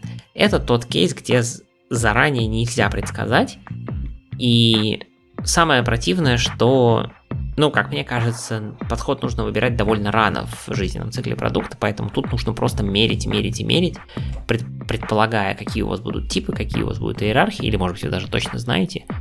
Напишите тестик, померьте. По-другому не получится. Что будет быстрее, джойны или широкие таблицы? И последний раздел, он называется Advanced Performance Topics. Тут э, собрано некоторое количество фич, которые могут вам пригодиться, если вам нужно выжать последние соки из EF-Core.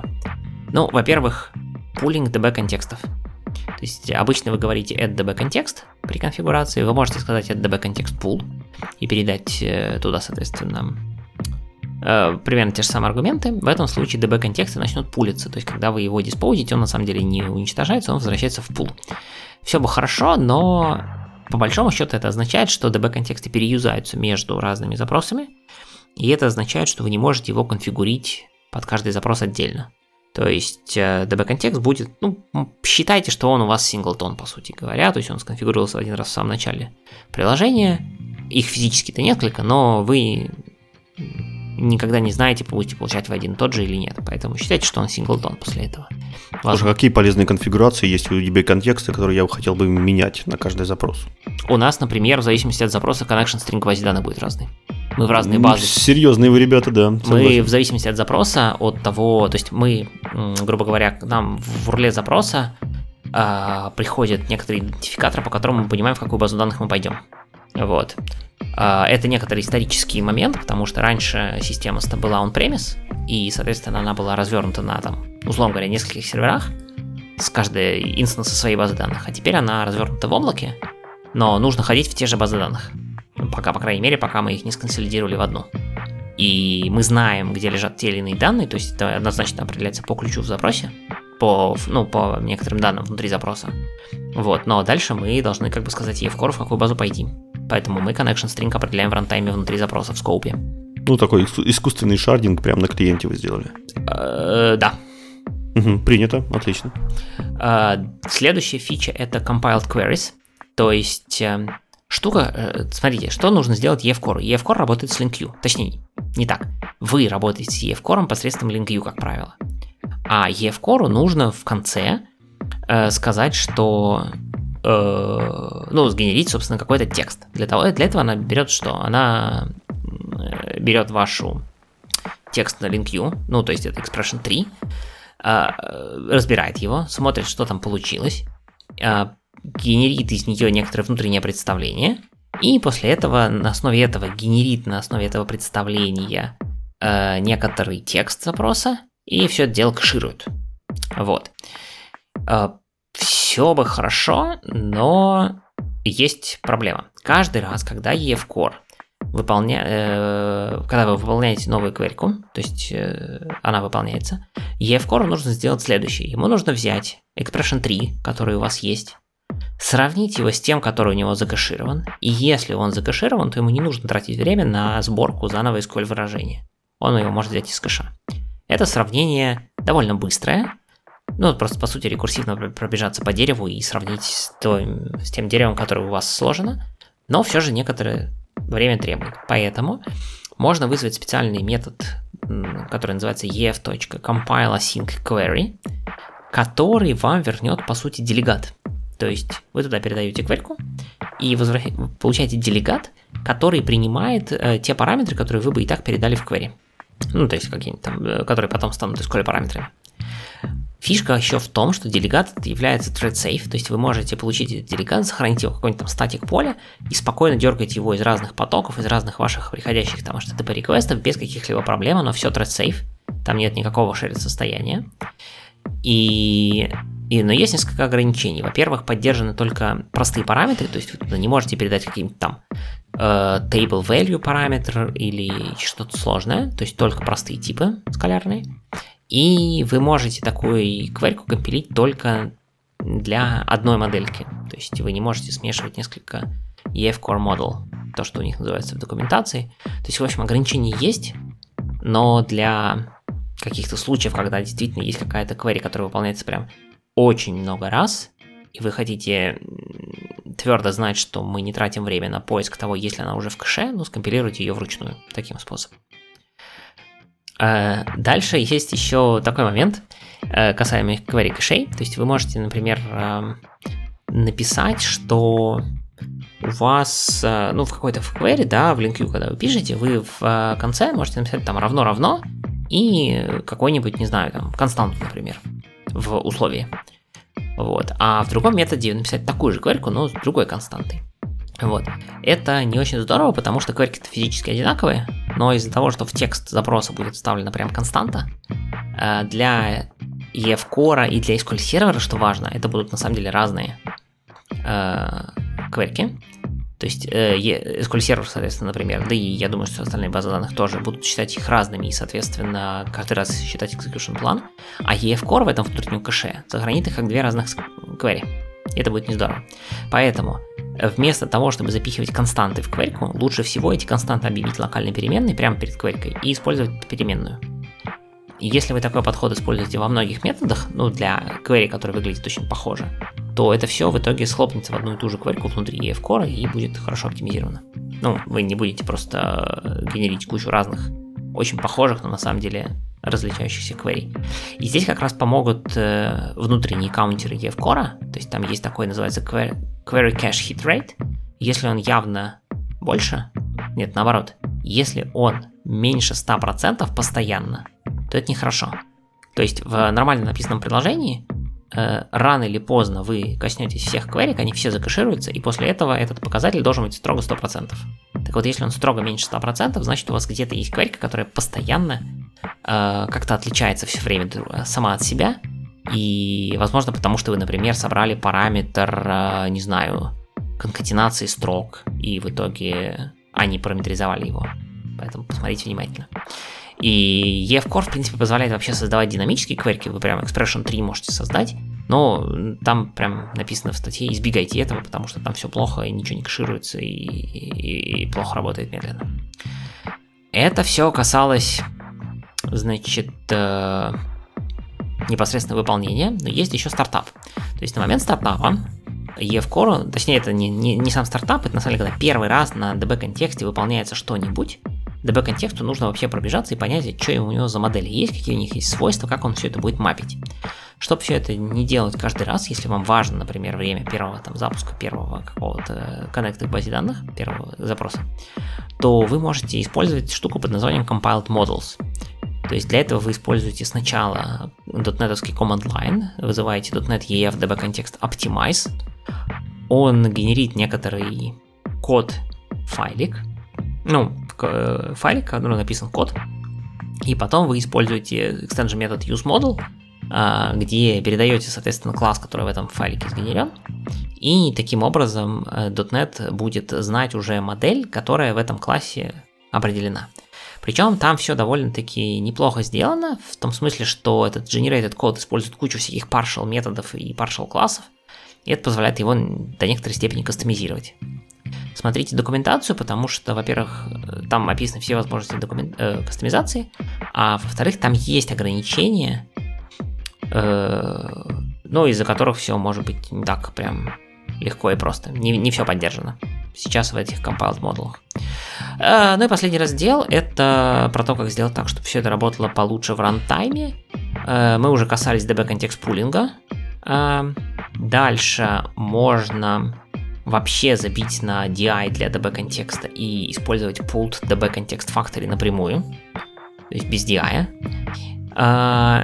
Можно, соответственно, прикомпилировать кверки.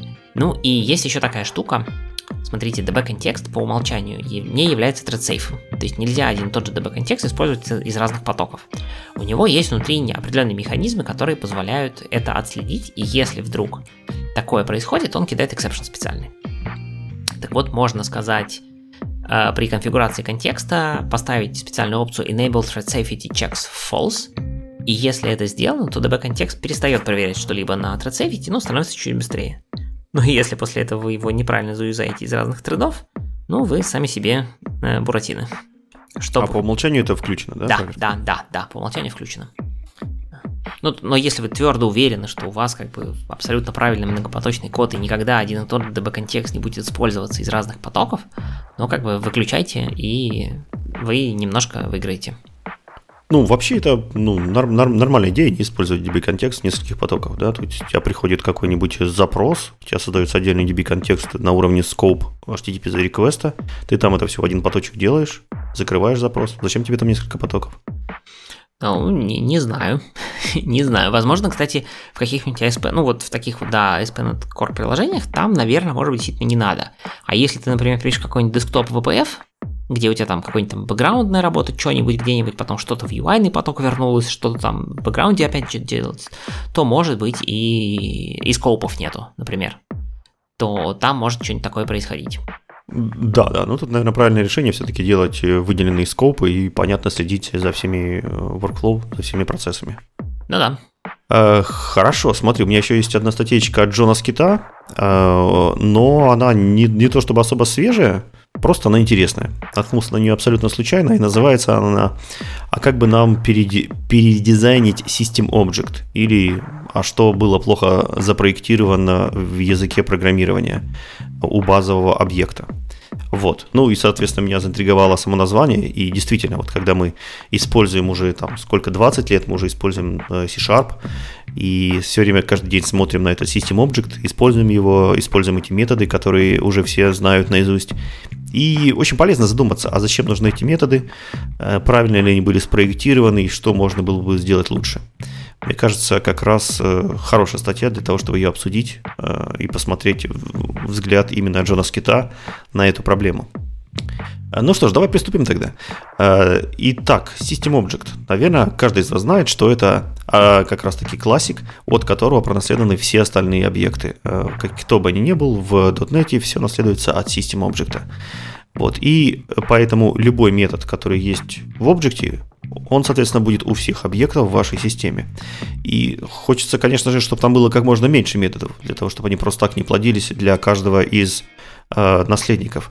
Соответственно, если метод там есть, нужно понимать, а почему он именно там, там и нельзя ли было его сделать где-нибудь отдельно. Вот этим вопросом и занялся Джон Скит вместе со своими друзьями. Напомню, что у объекта есть, прежде всего, это конструктор без параметров, финализатор, getType, getHashCode, метод equals, принимающий объект, метод toString, memberwise clone, а также непосредственно в объекте их нет, но очень сильно связанные с объектом и влияющим на его структуру, есть монитор weight, монитор pulse и монитор pulse all. Короче, мониторы. Э, давайте разберемся по порядочку. Во-первых, это э, есть методы, есть группа методов, которые связаны с жизненным циклом объекта и с его идентификацией. И кажется, что это единственные три метода, которые действительно должны быть в объекте, и никаких вопросов они не вызывают. Ну, во-первых, это конструктор без параметров. Действительно, каждый объект нужно каким-то образом создавать, и нам нужен конструктор, от этого никуда не денешься. И, наверное, сложно придумать какой-то универсальный параметр, который будет представлять из себя некий стейт, который необходим просто абсолютно всем объектам в этой системе. Наверное, такого универсального параметра нет. Поэтому неудивительно, что конструктор без параметров.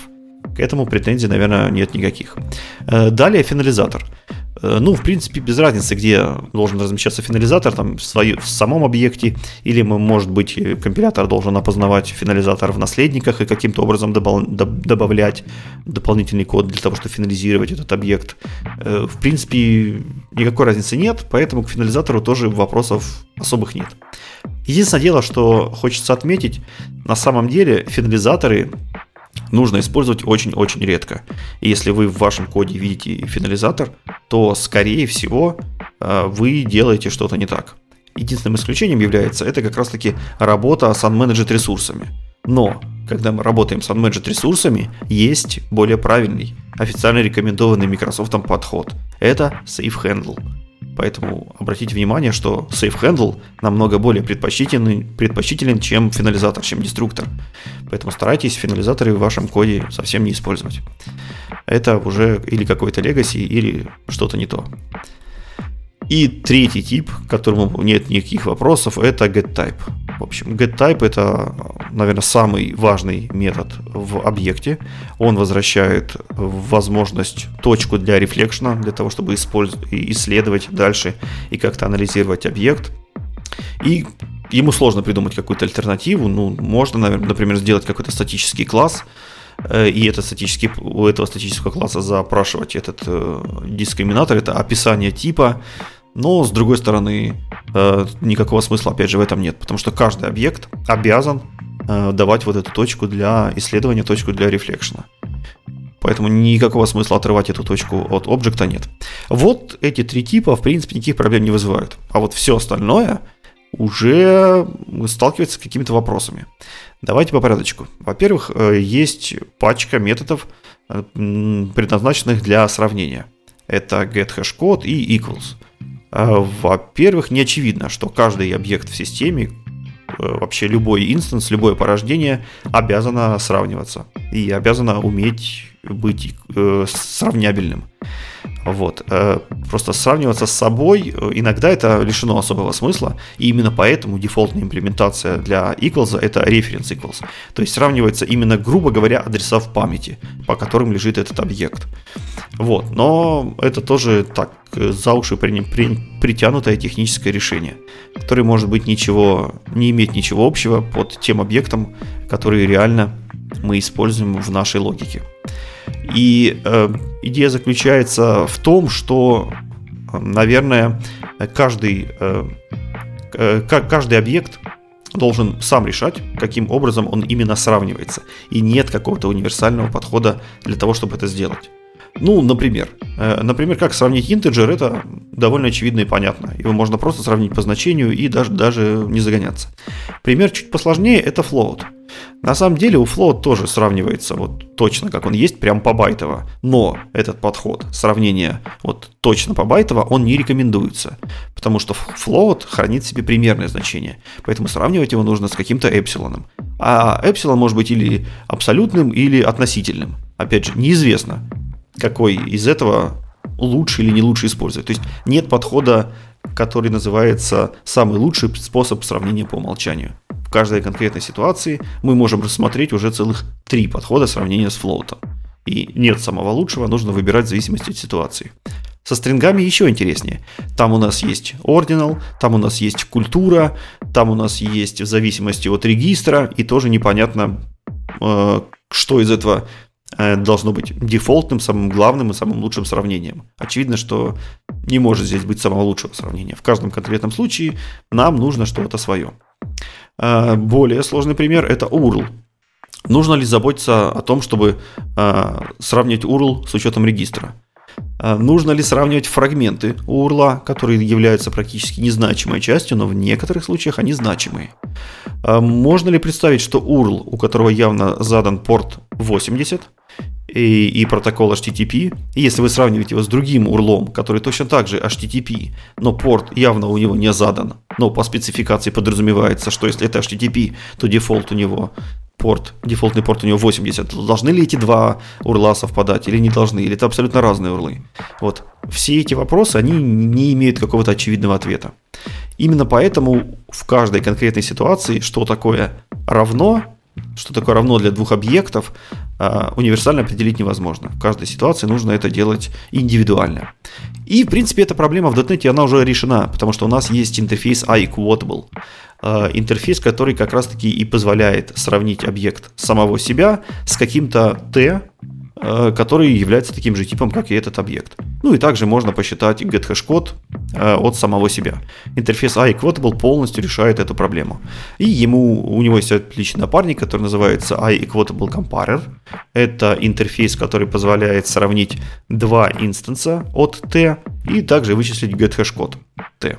То есть вынести вот эту логику сравнения в какой-то сторонний класс и, соответственно, в зависимости от ситуации использовать тот или иной equatable comparer.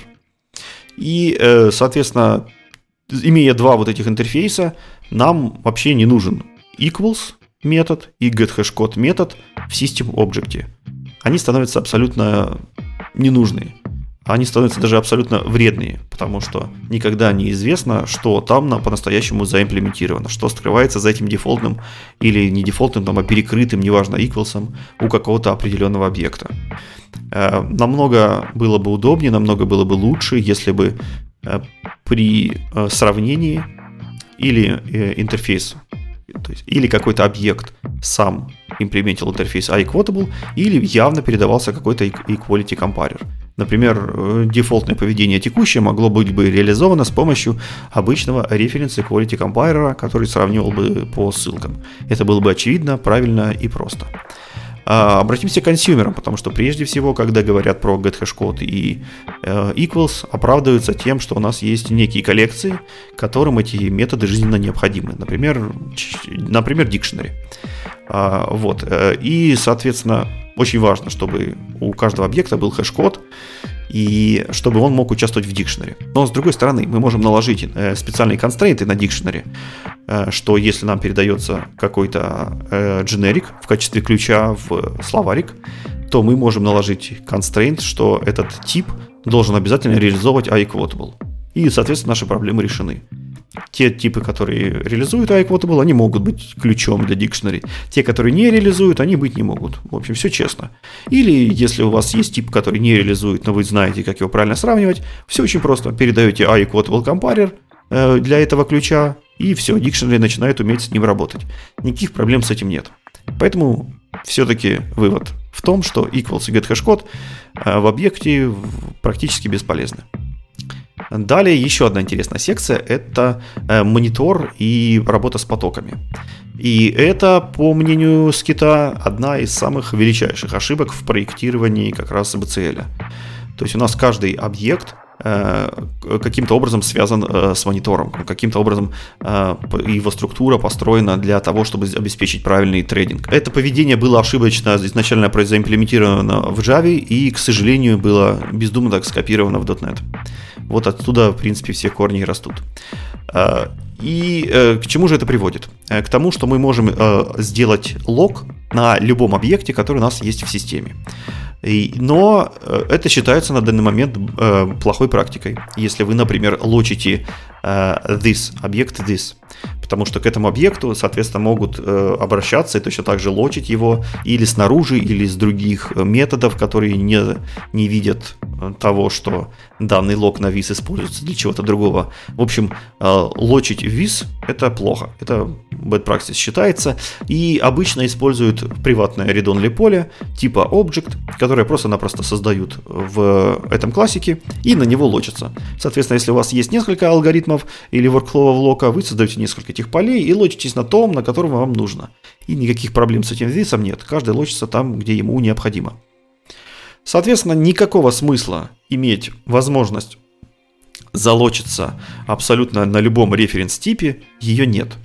То есть у нас э, есть какой-то специальный, обычно есть какой-то специальный классик, который специальный инстанс, который для этого выделен, и именно на нем э, сейчас весь современный код, все best practices и лочатся.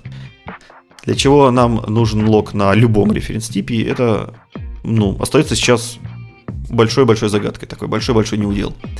А, намного лучше было бы, если бы монитор, а, который для трейдинга как раз используется монитор, можно было просто инстанцировать. То есть инстанс монитора а, и служил бы тем самым объектом, который мог бы синхронизировать различные потоки. И методы, которые wait, pulse, pulse all, все они были бы методом, не, методами не статическими, а инстансами метода этого монитора. И тогда бы ушло все разноголосие, и тогда бы ушли э, все вот эти вот многочтения код стал бы более чистым, код стал бы более читабельным, и, может быть, нам даже не нужно было бы ключевое слово. Ключевое слово log. Потому что можно было бы сделать э, метод monitor enter, который возвращал бы iDisposable, а disposable мы уже можем юзать в юзинге. Соответственно, с помощью юзинга мы могли бы заменить э, все локи. Вот таким образом можно было бы избавиться от вот этих э, дурацких мониторов, которые э, зачем-то нам связаны с каждым объектом в нашей системе. А, еще одно интересное замечание про э, string. То есть у каждого объекта есть метод toString. И этот метод очень часто используется и очень часто даже используется неявно в, разли- в различных местах. Здесь нужно иметь в виду, что обычно под этим методом можно подразумевать э, три различных э, функции. Во-первых, метод toString часто используется для того, чтобы э, сделать какое-то представление объекта для разработчиков. То есть каким-то образом его э, отдебажить, задампить или залогировать. Ну, то есть то, как можно представить этот объект глазами разработчика. А, во-вторых, очень часто toString используется для и какого-нибудь юзер-интерфейса. Например, отформатировать сообщение об ошибке и показать пользователю. Или, например, сделать какие-нибудь текстовые контролы в UI. Вот. И, соответственно, Э, Все это немножко противоречит вот первому пункту, когда э, объект использует toString для того, чтобы разработчикам показать какую-нибудь дамповую информацию. И третий путь это toString используется для того, чтобы отформатировать какой-нибудь машиноспецифичный код. Например, сериализацию. Э, например, когда мы форматируем какие-нибудь циферки, это не так страшно. То есть int засериализовать может любой. Вот. А если мы начинаем форматировать уже что-то сложнее, например, что-то с плавающей точкой, то там э, toString полностью зависит от э, текущей культуры и может вам выдать на разных как бы, культурах, на разных потоках, на разных машинах совсем разные значения. То есть обычно для сериализации нужно использовать invariant culture, а для, например, показывания сообщений пользователю и для рисования текста на формочках, вот там как раз-таки нужно использовать current culture. Вот. И что из этого будет использоваться по-настоящему в методе toString, мы, грубо говоря, не знаем. То есть для потребителя, для разработчика это абсолютно не очевидно а, как заимплементирован toString в каком-то абстрактном объекте, каком-то абстрактном классе, который мы используем. Вот, и в то, то как раз-таки что смешивается, вот эти три подхода, вот эти три разные способа использования тустринга, это и есть проблема. Э, потому что очень, очень часто, практически всегда мы понятия не имеем, что там творится под капотом и как по-настоящему там должно все происходить. Э, если мы говорим про современный кодинг, то, в принципе, машиноспецифичный код, который используется для сериализации, кажется, что уже разработчики отучились использовать toString в этих местах. У нас есть специальные сериализаторы, они как бы мощные, разнообразные, гибкие, и мы доверяем полностью им, а сериализатор уже полностью заботится обо всем. По всех э, частых случаях это уже, наверное, так. Э, вот. Но для юзер-интерфейса и для дампа Э, данных для глаз разработчика, то стринг все еще используется. Поэтому здесь у, у Джона Скита есть э, такая рекомендация, что лучше бы э, явно использовать метод toString, то есть назвать его, допустим, toDebugString. И тогда будет полностью понятно, что это не нужно использовать в интерфейсе, это можно использовать для дебага, и вот только там его и надо использовать. Если вы хотите э, машиночитабельный код, идете в сериализатор, если вы хотите для юзер интерфейса, идете в какой-нибудь localization manager и, и оттуда выдираете все сообщения. Вот это было бы намного явнее и намного понятнее. В общем, toString здесь тоже не удел. Э, то есть его можно было бы оставить, ну, наверное, но желательно переименовать. А может быть рассмотреть вариант, что оставлять его не надо, а заимплементировать специальный интерфейс, э, который предоставил бы эту э, ту, ту debug string. Но, скорее всего, в принципе, ничего страшного, если бы мы оставили этот метод и не было бы. Следующий метод это member-wise clone который, наверное, многие даже разработчики не знают и не помнят, что он такой существует.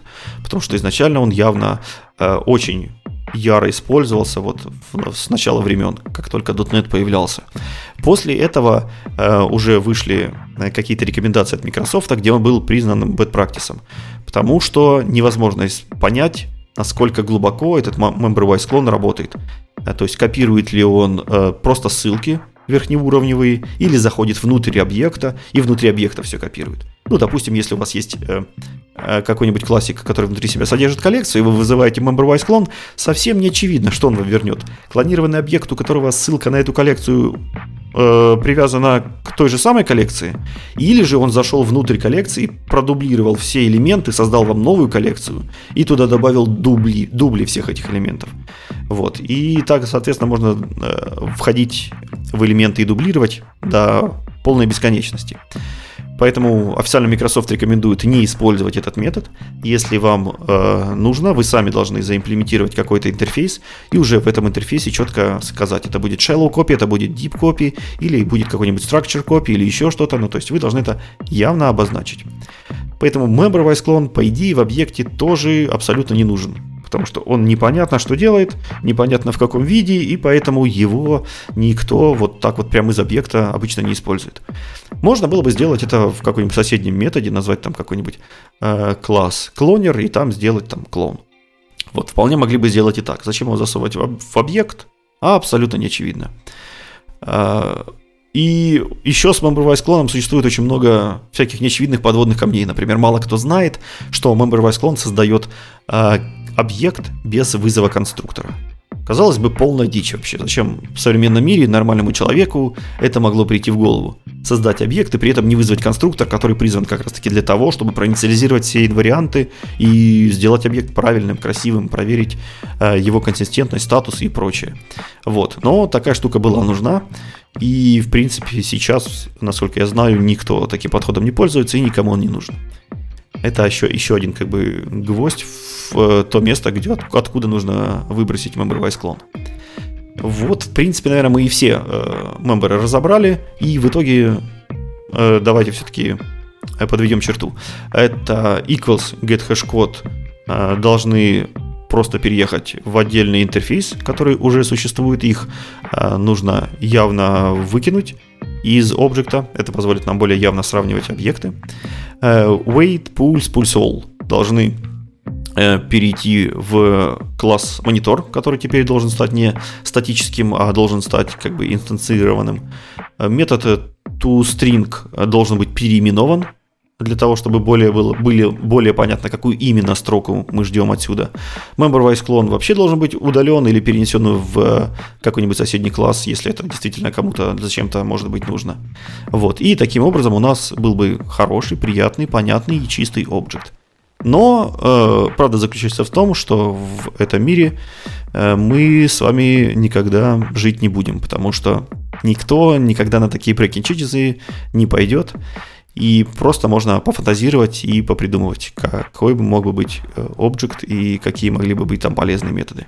Вот такая грустная правда.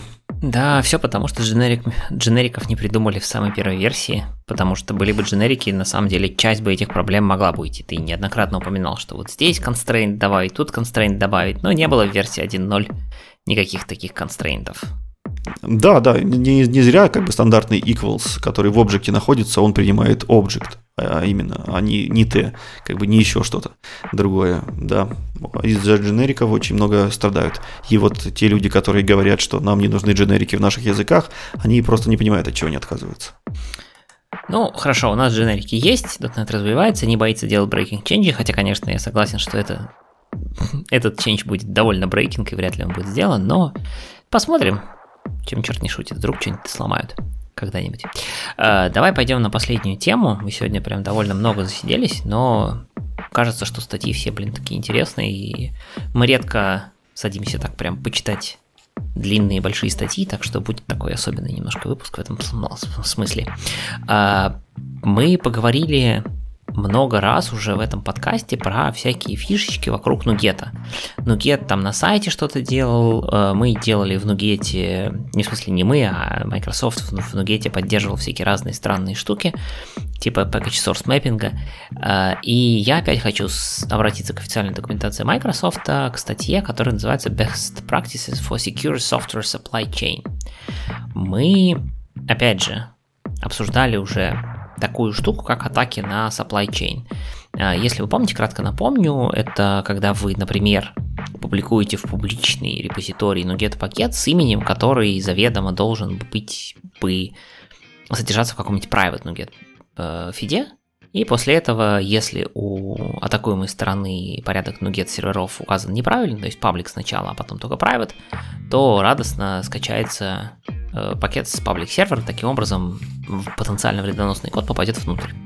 Но это прям такая явная атака, но на самом деле, если вы используете NiGet, ну а кто же в .NET его не использует, то возникает вопрос, в принципе, секьюрности всего этого дела и как с э, всем этим работать и на что обращать внимание. И вот у Microsoft есть довольно неплохая обзорная статья про то, на что смотреть, если вы используете NuGet.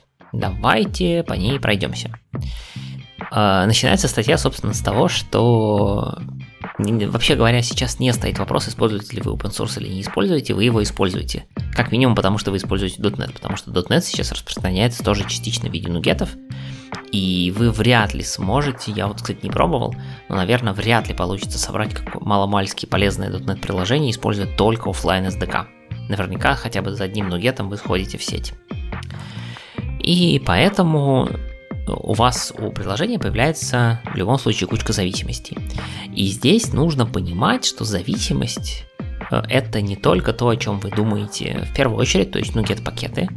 Зависимость это на самом деле все, от чего зависит сборка и вообще ваше приложение. То есть это, ну, понятно, операционная система, вот это все, но это как бы ладно, некоторый достаточно высокий для нас уровень, другой уровень.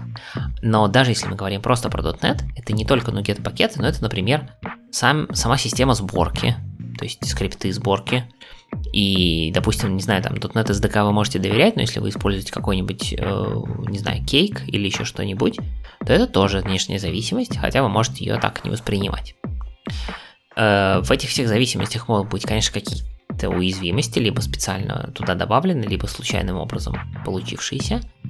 Вот. И э, с этим надо работать. То есть, как только вы используете какие-то внешние зависимости, с ними надо работать.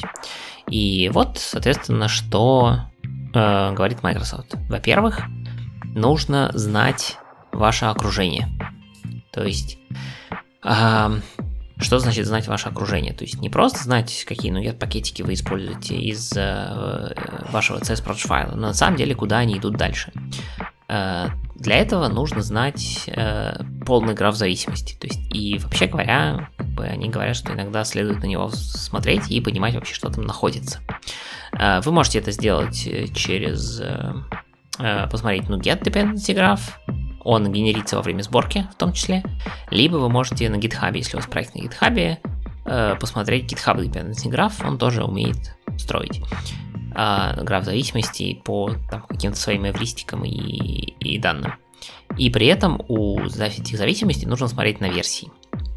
Вот. Мы, например, используем э, в работе тул под названием White Source. Ну, не, это SaaS решение, которое, соответственно, анализирует все библиотеки, которые мы используем внешние, и рассказывает, где, в какой библиотеке какие уязвимости найдены. Вот, таким образом, и плюс какие лицензии. То есть мы можем контролировать, какие лицензии мы используем, и не появилось ли каких-то новых э, известных уязвимостей в версиях каких-то библиотек, которые надо срочно побежать обновить. Вот это полезно. И это как раз-таки уже, по сути, относится к э, разделу под названием «Управляйте вашими зависимостями». Во-первых, если у вас большой проект, в котором много пакетов, или даже если может быть маленький, рекомендуется периодически делать, ну, выполнять точнее две таких команды. Одна называется .NET List Package э, минус-минус deprecated, то есть вдруг какие-то пакеты авторы задеприкейтили их нужно срочно искать им замену. И то же самое, только с аргументом vulnerable, и тогда вам э, тул расскажет, какие пакеты предположительно являются уязвимыми по той или иной причине, в которых обнаружены уязвимости, и что с ними делать. Э, GitHub имеет собственную поддержку поиска уязвимых зависимостей. Ее можно включить в вашем проекте, если вы хотите на GitHub сделайте это. Э, дальше контролируйте ваши NuGet фиды, то есть э, проверяйте, что у вас написано в NuGet фидах, с помощью которых вы собираете, откуда вы берете ваши NuGet пакеты. Вы можете NuGet перевести в э, формат так называемый Client Trust Policy, когда вы будете э, качать только с доверенных э, этих самых фидов. Никогда не пользовался, поэтому деталей не знаю. Вы, может быть, кстати, видели э, такую штуку, как периодически особенно вот в, в, во времена .NET Core 1-2, в сборку очень часто э, падала со словами там «не могу что-нибудь сделать с э, project log файлом». Э, в смысле замок.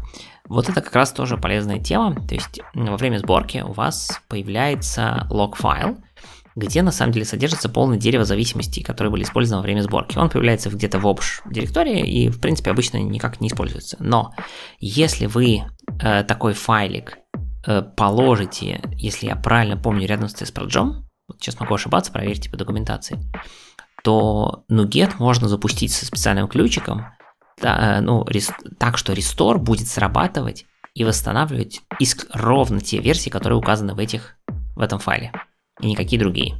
И если вдруг такая версия почему-то была убрана, например, с, э, из нугета, ну, потому что она там, не знаю, признана уязвимой и удалена тем самым, анлистнута, то у вас сборка э, сломается. Вот, поэтому если у вас там какой-то очень критичный код, посмотрите в сторону лог-файлов. Ну, да, тут, тут хотелось бы еще подчеркнуть такую вещь, что многие думают, э, что одного э, хэша комита, например, в гите достаточно для того, чтобы собрать точно такой же код, как вот мы выпустили на продакшн. Поэтому вот если на продакшене там хэш у нас 42, то мы просто-напросто берем вот этот комит, который 42, собираем у себя локально и получаем абсолютно такую же копию этого приложения, можем его дебажить, дампить и что хотим с ним делать. Вот, на самом деле это не так. Как уже сказал Игорь, там есть еще куча всего вокруг. Можно взять библиотечка на повыше версии, можно SDK другое сюда подсунуть, операционная система опять же влияет и прочее, прочее. Поэтому такой подобный а, лог-файл, он более или менее уже сужает вот этот круг перемен, переменчивых зависимостей, и более или менее уже у вас хотя бы версии Lake будут одинаковые. Да.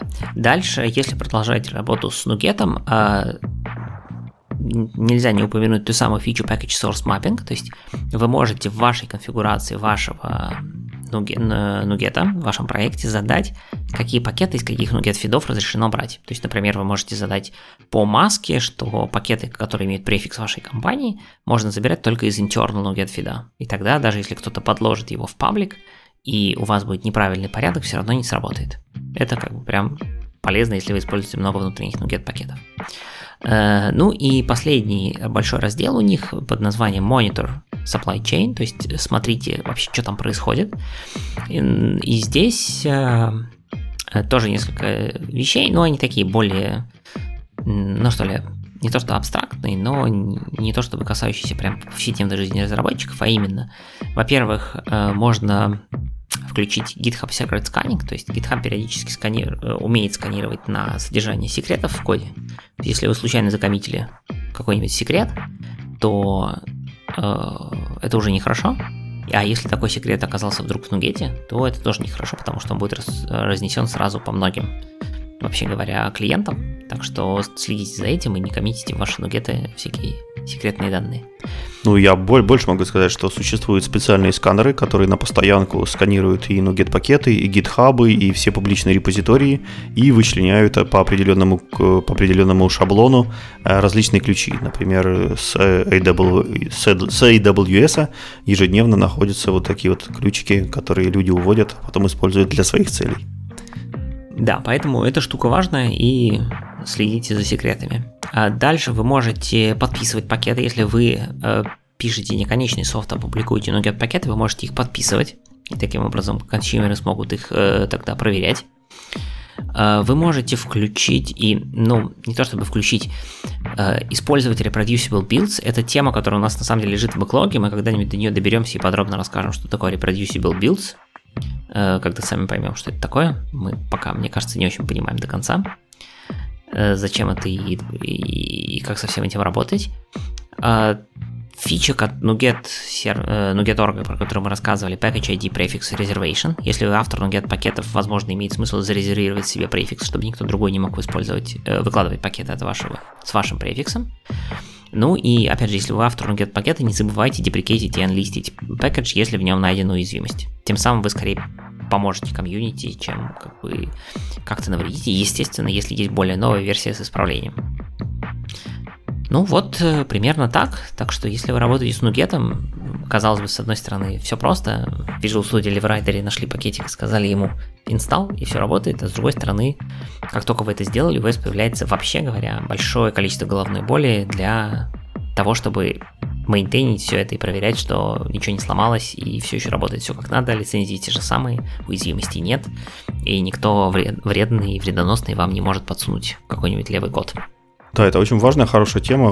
Очень радостно, что она начала в последнее время как бы возникать, и люди начали о ней говорить. Поэтому будем надеяться, что мы в конечном счете приведем нашу экосистему к какому-то понятному, безопасному состоянию. Ну и на этом на сегодня мы будем заканчивать. Выпуск получился довольно длинный, как я сказал, но мы посмотрели довольно много хороших статей. Во-первых, серия статей от Эндрю Лока про